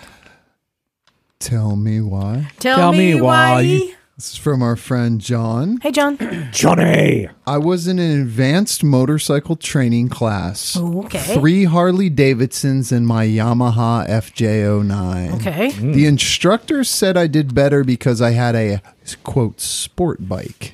I think it was because I practice regularly. One thing I noticed when we lined the bikes up, at least one of them had what I think was a 19-inch front wheel. I know why they put bigger wheels on off-road and adventure bikes, but tell me why does Harley put a bigger front wheel on a bike that would be hopeless off-road? Well, that's kind of... And you were just handling that chopper with a big front wheel. Well, that would have the 21-inch. So let's talk about what's a big front wheel and not what's not a big front wheel. Is 19 a big front wheel? I don't think so. Okay. But I'm old enough to remember when that was the norm. 1719, right? No, 1718. 1918. 19 front, 18 rear. For the longest time. 750 Honda, 1918. Z1, 1918. H2, 1818. You know, it was the 19-inch front hoop was the standard. Now, what I can tell you about Harleys is Harley have made a very, very good living making traditional style bikes. Can we agree on that? Very good. Now, Heritage Softail is probably one of their most retro style bikes. That's got 16-inch wheels front and back, just like the old Hydroglides and Electroglides of the day. But we're not talking about that. We're talking about the one with the 19-inch front wheel. And in my opinion, that's one of the important... Now, that's a chopper, isn't it, darling? Yes. But the 19-inch front hoop goes back to what, in my opinion, is one of the equally important bikes of Harley's heritage, and that's the Superglide. Now, the Superglide has the distinction of being the very first factory custom. And when I say that, I mean... The manufacturer actually listened to the consumer and said, this is what they want, and we're going to build it. So the Superglide was the answer. It really was a factory chopper. Okay. And it carried a 19-inch hoop because back in the day, what the guys were doing, there were a lot of guys making them with 21-inch front wheels because that's a very, very pure look, but they handle like hell. Except on all of our dirt-capable bikes, you need to have that. But on the street, a lot of the chopper guys back in the day was using a 19-inch front hoop. Where do you think they might have got those from? All the British bikes being ridden around. So that's why even now, like the newer Harleys, still carry a 19-inch front hoop, which to me is not a big wheel. For street application, you don't need a 21. You really don't. If you're riding off-road, you need a 21. But to have a 21 on a purely road bike, it's just for aesthetic reasons. You can't argue with me that there's any real advantage. You know, it's going to roll a little slower, but unfortunately, usually the style dictates. If you've got a skinny 21 on the front, you're going to have this big fat 16 on the rear, and handling is going to be a bit of a challenge. So right. I kind of half answered. I think we have time for one more. Emma, pick one on that sheet. Okay. Tell me why. Tell me why. Oh, man.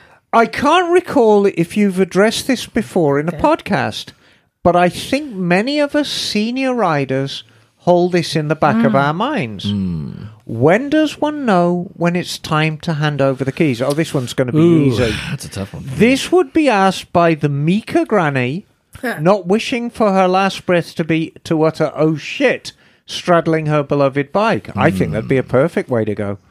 Sign me as a senior woman, 70, who goes to the gym, pumps iron, runs several miles at a stretch, still with a very long bucket list still. Mm. So, and that just comes from B. So, that's an interesting question. It is an interesting question, and it's going to vary tremendously from person to person. Yeah. I remember a doctor, my GP actually told me, and we used to have some very interesting existential conversations, and he said, I vividly remember one of my patients coming to me and saying, you know, I forgot where I put my car keys. Do you think I'm beginning to get Alzheimer's? Hmm. And his answer was, if you forget your car keys, you probably don't have Alzheimer's.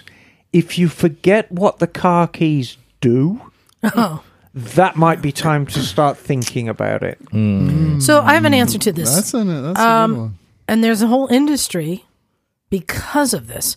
And I think people get to a point where they're not as strong as they were. And holding up a bike, regardless how big or heavy that bike is, can be hard.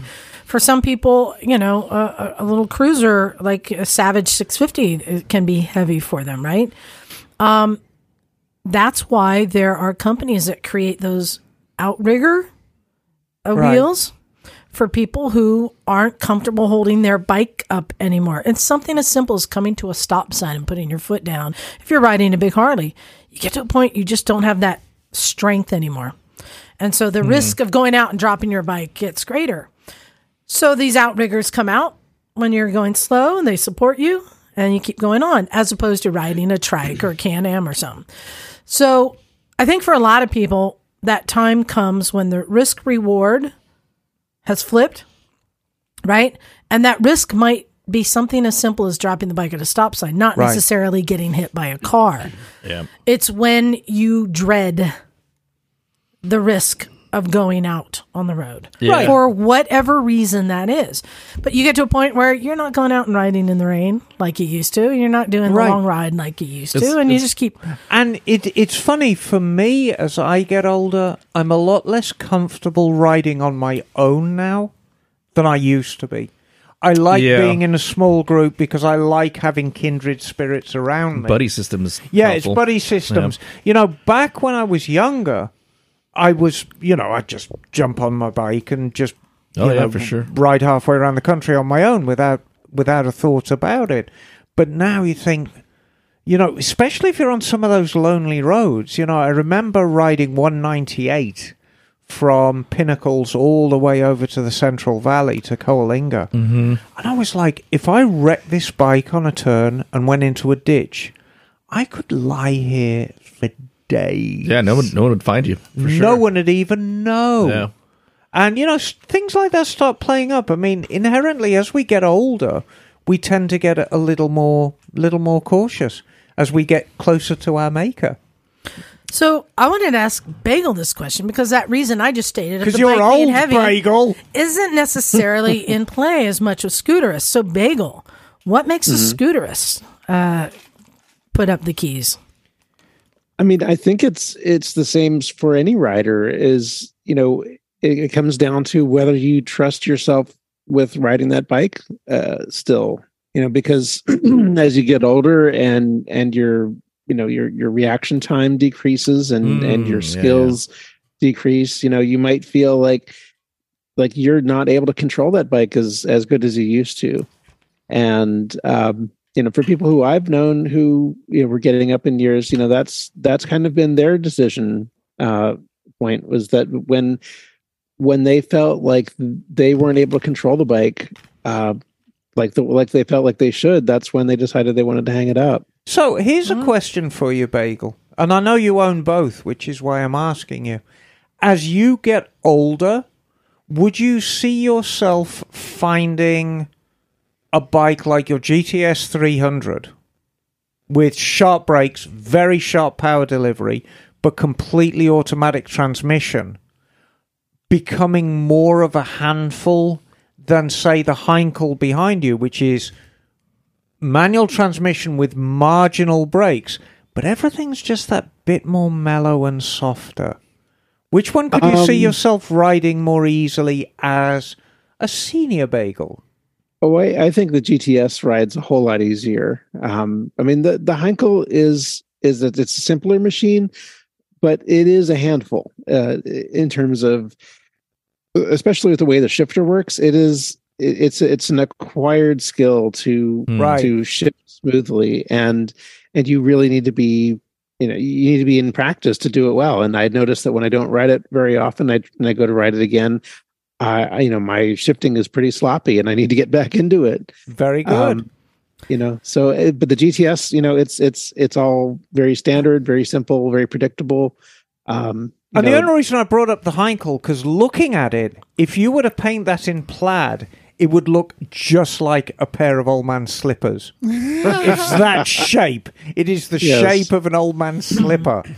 Yep. So another thing, factor that comes in that I wanted to point out, because I face this with my Africa Twin right now, and that is where you park, right?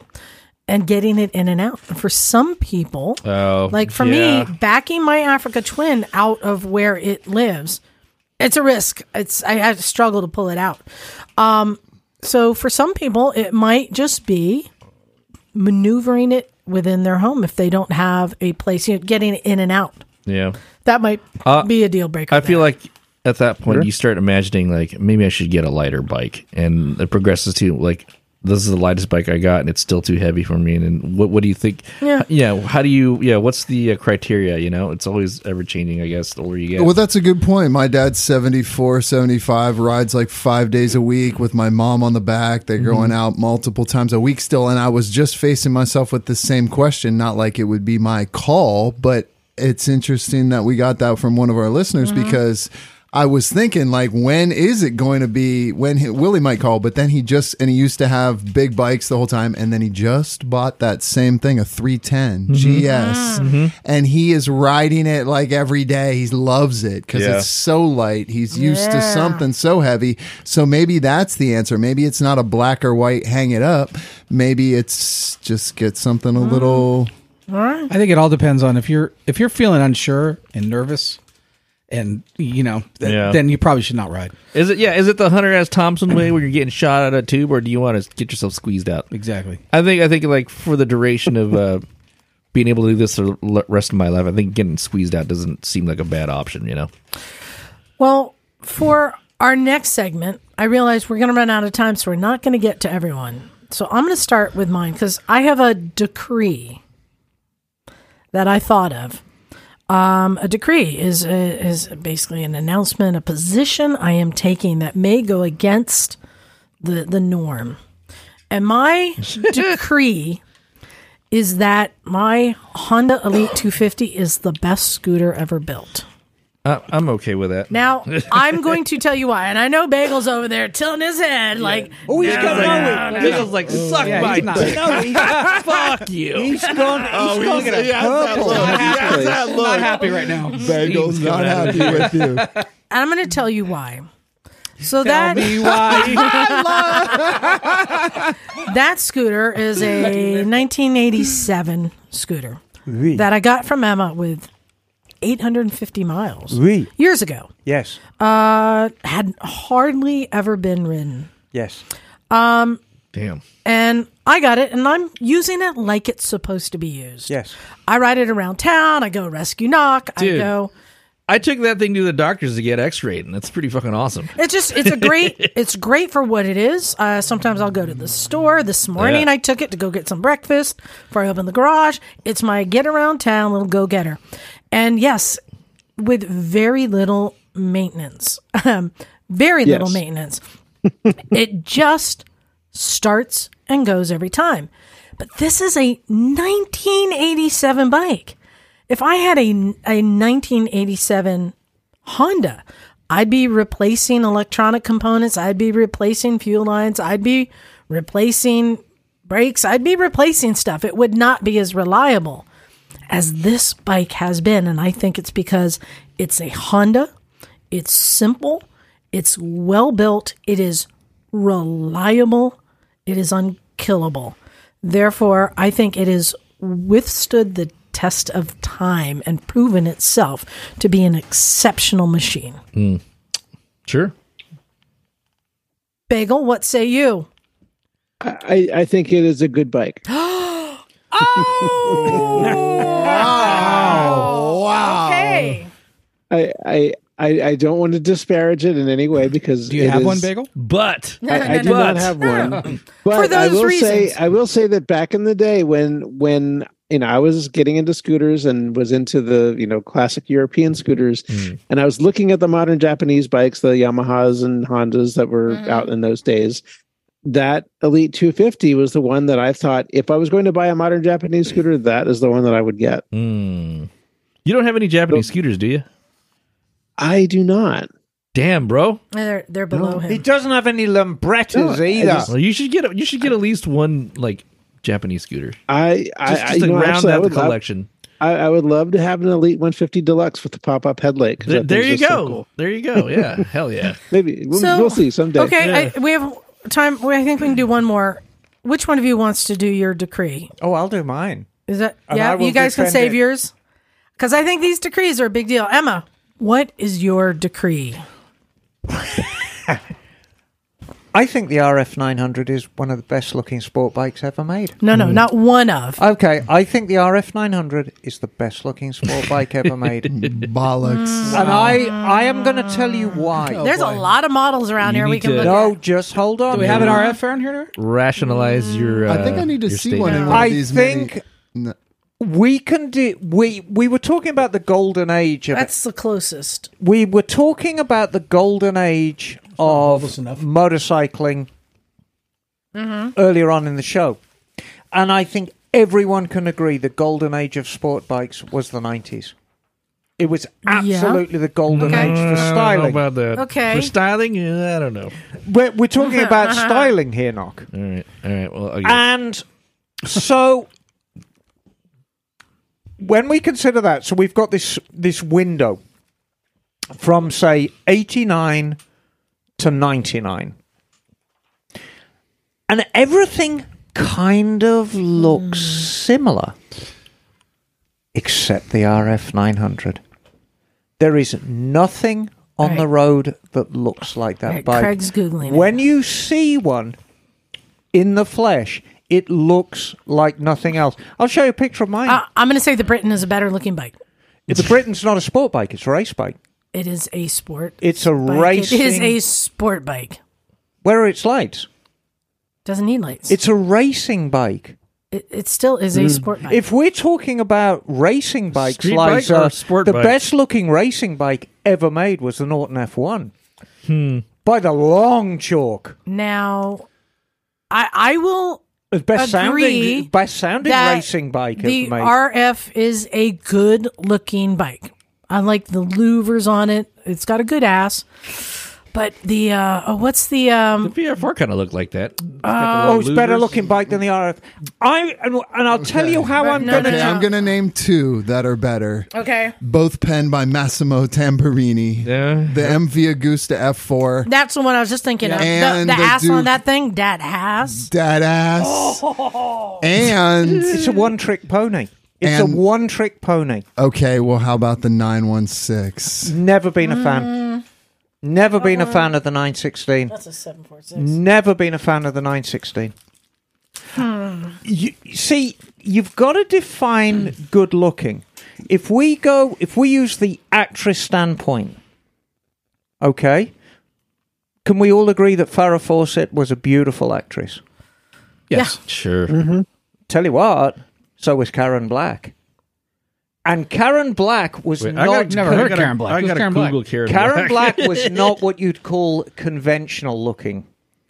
I know you'll disagree. I think the GPZ 1100 is better looking. That's my opinion. With the Batmobile? Yeah. Dude, Karen Black's the smoke show. However, damn. You know what? I will agree it is a good looking bike. I think we all grimace when you say it is the best, but I don't know that anyone has provided yet an example of something that we all agree is better. Right. And I'm searching. I will stick my neck out. There is no way you could describe the Briton as a sport bike. It is a racing bike.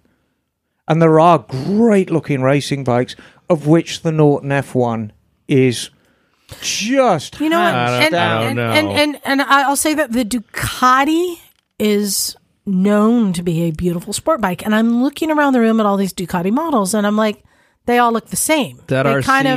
All look the same. So define beauty. I'm going to say the F4. Part of the beauty, the F4 is a great looking bike, but it's a one-trick pony. When you take away those tailpipes, it's got nothing. Ass. It's got nothing. And it has to be the square, not the round. I don't know. The Honda VFR 400R is pretty hot. It's the single-sided swing arm. Captain America. I'm going to go to the expert here. Bagel, do you agree or disagree with her? I'm not familiar enough to say. Okay. Tell you what. Yes. Let our listeners be the judge here. How about that? Yeah? Sure. Yeah. Because I'm going to say you've made a compelling argument, and none of us are coming up with something that is above and beyond better. What is that blue bike behind your head? The RC45 is pretty hot, though. What is that blue bike? You might want to check that out. Oh, that's an NR750. An NR750 is a good-looking bike, too. The weird engine? Oval pistons. It's the oval piston engine. That's a good-looking bike. It is a great-looking bike, but you know what? Yeah, and there's another one. It's got a peculiar ass. And I love NRs, and there are some angles on an NR that work better than others, and it's by far my favorite bike. All right, so let's let the listeners... Let us know what you think. And take a look at the Suzuki RF 900. And make sure it's in a good color, like the purple one, yeah. If you think that there is a bike that is better looking than that, send me an email with that picture to say, Emma, you're wrong. And send it to motorcyclesandmisfits@gmail.com. Sport bike. Not a racing bike, not a cruiser. So, fairing sport bike, or even a non-street bike, like a street sport bike. All right, hold on. And I know this is not the same category at all, but I will say, I think that Honda Adventure scooter is better looking than the RF 900. The X80B. I mean, that's a good looking bike. I'm kind of on board that I like it for the same reason I like the RF. There is nothing like it. And that's part of my argument for the RF. It was the golden age of styling for sport bikes, and it just was unlike anything else. But it didn't sell, though. It doesn't matter. Right. Katanas didn't sell any either, and they were masterpieces. Ugly. Oh, let's hear from our listeners what they really think. Well, give us your 2 cents, please. Yeah, give us your 2 cents. But we got a couple emails to read. John, you have one. We still doing emails? Holy shit. Purple. Well, the other ones were the tell me whys. Now these are regular emails. These are regular emails. All right. Okay, this is from Patty from NJ. Hey, Patty. Okay. Patty's an old friend. I misfits. You missed a Michelin star of motorcycle restaurants. The adventure bike. Yeah, for cooking on your motorcycle. They are comfortable and always ready to make your day more comfortable. The aluminum boxes are your oyster. The top box can be heated. Use that camping gear Oh, that's true. On the aluminum boxes, you could throw like a sterno thing in there. Mm-hmm. Never thought about that. You got, yeah, Greg, you missed this. We'd had the whole thing on cooking pancakes. Meals on your bike. You could make pancakes and everything on that then. Pardon, Kurt. Sorry, I got distracted. Top box, we use that camping gear that you carry to the coffee shop. Slow cooked ribs, right? The right box can have the heat off the exhaust pipes into it as a smoker. Mm. And for dessert, I'm glad you asked. Liza, put an ice cream maker in the left box. Pack it up on ice and just ingredients, and the bounce on the trail will make an awesome ice cream for after dinner. I legit might see about using my right pannier as a warmer for a lunch top. Patty. There it is. Oh, that's not bad. Bagel, you have that email I sent you? Silly geese. I do. All right, go ahead and read that. So this is an email from Sam Hill. And Sam Hill is that? Sorry. Sam says, I hope you're drying out, Misfits. John. This is John from Maryland here, doing a bit of riding in the rain myself lately. So the founders of Harley-Davidson were three guys named Davidson and one named Harley. Okay. Specifically, the three Davidsons were William, Walter, and Arthur. The other fellow was William Harley. I'm told they decided Mr. Harley was the one most crazy about motorcycles, so they called the company Harley-Davidson instead of Davidson-Harley, despite the brothers outnumbering Mr. Harley 3-1. Which leads to my question, what does it say about Harley fans when many of them call their bike Harley-Davidson, leaving out the second D in Davidson? Is that true? Is the single D used for the same reason HD bikes use a single pin crankshaft to save money and give us a lumpy ride? Wow, it's Harley-Davidson hate mail. God damn, son. Emma, he also provided us a picture. Now, look at them. Those are the Davidsons and the Harley. Do they look like accountants or what? Yes. Right?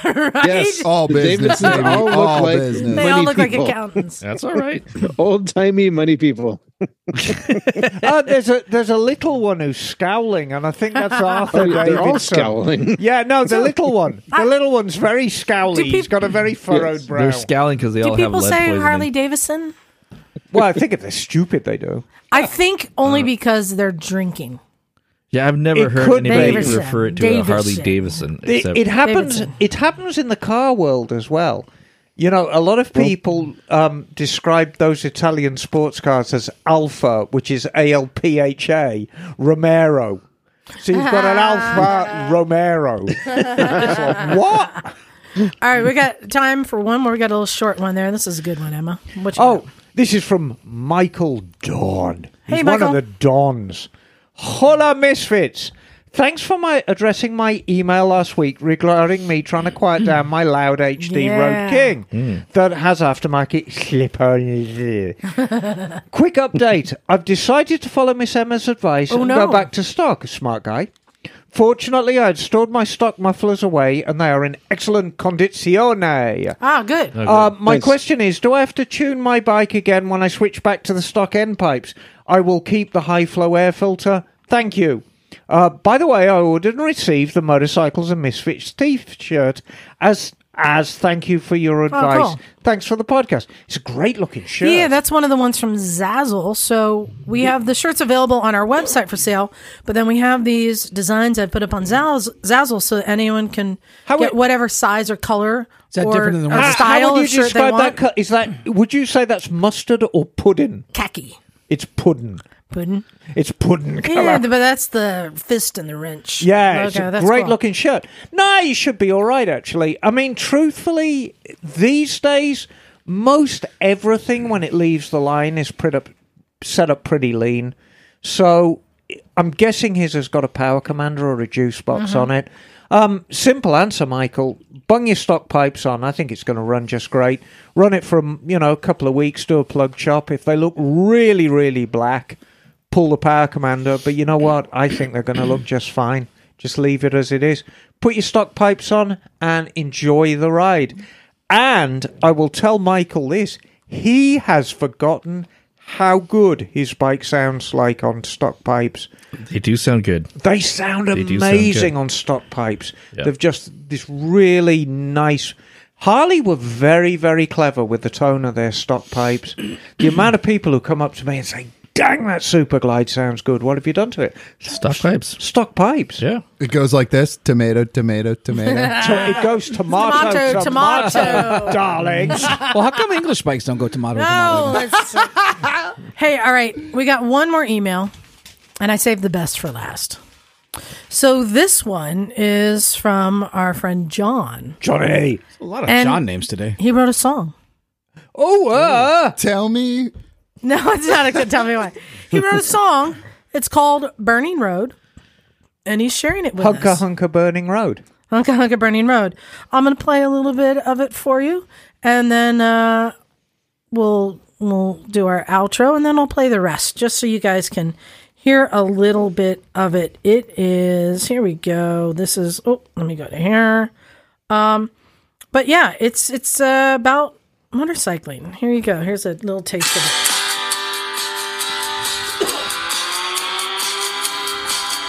Got a good beat, right? What kind of road? Can you imagine yourself going down the road on this?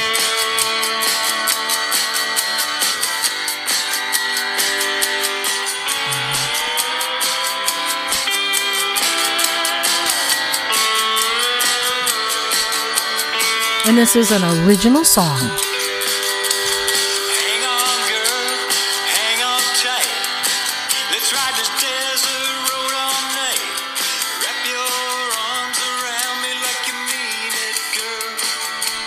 The wind in your head, the stars in your eyes, feels like we won a carnival prize. Let's ride this wave, babe, take it round the world. This burning road is ours to share. All right, so what do you think of that? Amazing, beautiful. Oh, I think that is great. So, I'll play the rest at the end so everyone can hear the whole song. But I like that. Where can somebody get that? You know? If one of our listeners wanted to find it. You know what? Spotify. Yeah, you can go to Bandcamp. Oh. And it's John Michael Lind, L-A-N-D. There you go. Don't forget that D on there. It's not like Harley-Davidson. It's not Lynn. It's John Michael Lind. I wonder if he's a relation to Bob Lind. Or Paul Lind. Oh. Well, no. Paul Lind had an E on the end. Bob Lind, you know who Bob Lind was. No. He wrote the, what is it? The Bright Elusive Butterfly of Love. Okay. No, wow. Folk song from the 60s. You all at That's some point tonight right have lost me completely. But hey, we got through it. This was a show where I had no show, and we pulled it together with just a medley of stuff. We always do, Liza. You have little faith. We're never going to be short of material because there's always so much going on. Okay. Mm-hmm. We're never going to be short of material. Yeah, so I'm the one who has to come up with that material every time. But hey, I did it, and that's the thing that's great about this group. Going back to all the misfits, past, present, future, is I've also been blessed with having people I can just bounce stuff off of and just come up with a crazy idea or here's a topic and go with it. And that's, I think, the other thing too. The people in this room are all people who like to let's go down that road. Let's talk about that. What is the golden age? Let's talk. and this is what really the podcast is all about. This is what we do in the garage. Yeah. We sit down and we're having these conversations. We're talking about part of it is like hypotheticals, enjoying telling people that they're wrong. And there's that. You know, you're totally wrong about that. I just want to exactly. And agreeing. Yep. So yeah, I think also, you know, you say when people coming around on the podcast, these are people that like to talk incessantly about motorcycles. Emma's tearing balls off over there. Ah, oh, jeez. Okay, I think we're ready to get out of here. Hey, go to Germany with Emma, Castles and Curves. Come to our rally, April 21st through 23rd. Drink gin and tonics and see my boobies. Don't overpromise and underdeliver now. You know what I mean? Oh, I'll show anybody. Yeah, I know. That's why we got to make it a raffle prize. I've seen them. Just to reduce. Emma is walking spring break. So get ready for bring your spring break carnival beads with you. Yes. And hang Emma on. Gone wild. We now can understand what the rest of the country goes through with weather and waiting for the riding season. I get it now. Right. I get it. I feel bad that, yes, anybody has to go through this. So get out there and ride. And if you can't ride yet, hang on. It's coming. Yep. Get out there and ride. But get out there and ride. Be you a rider or a biker? Yeah. Or a motorcyclist. Or a scooterist. Oh, scooterista. Those guys. Ooh, scooterista. Yep. Or a bicyclist, for that matter. No, we don't like them. No. But get also, some sun is what I'm saying. Go out there and get some sun. Go to motorcyclesandmisfits.com, and you'll find the link to everything there. And, for all of our Patreon subscribers, $5 or more, the new shirts have been ordered.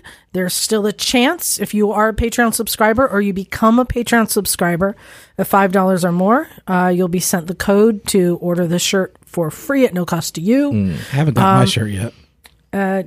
You're ordered, right? Yep. Yeah. But, and I'll be shipping them out next month. So join us on Patreon. And we've had a lot of new Patreon subscribers. Emma, you've got some emails to answer. I have indeed. And so that's my way of saying thank you to everyone. I think we're ready to get out of here. Thanks, everyone. This is Eliza. Stubby John. Emma Dalek. Craig. Bing bong. Bagel. And we're out of here. Cool.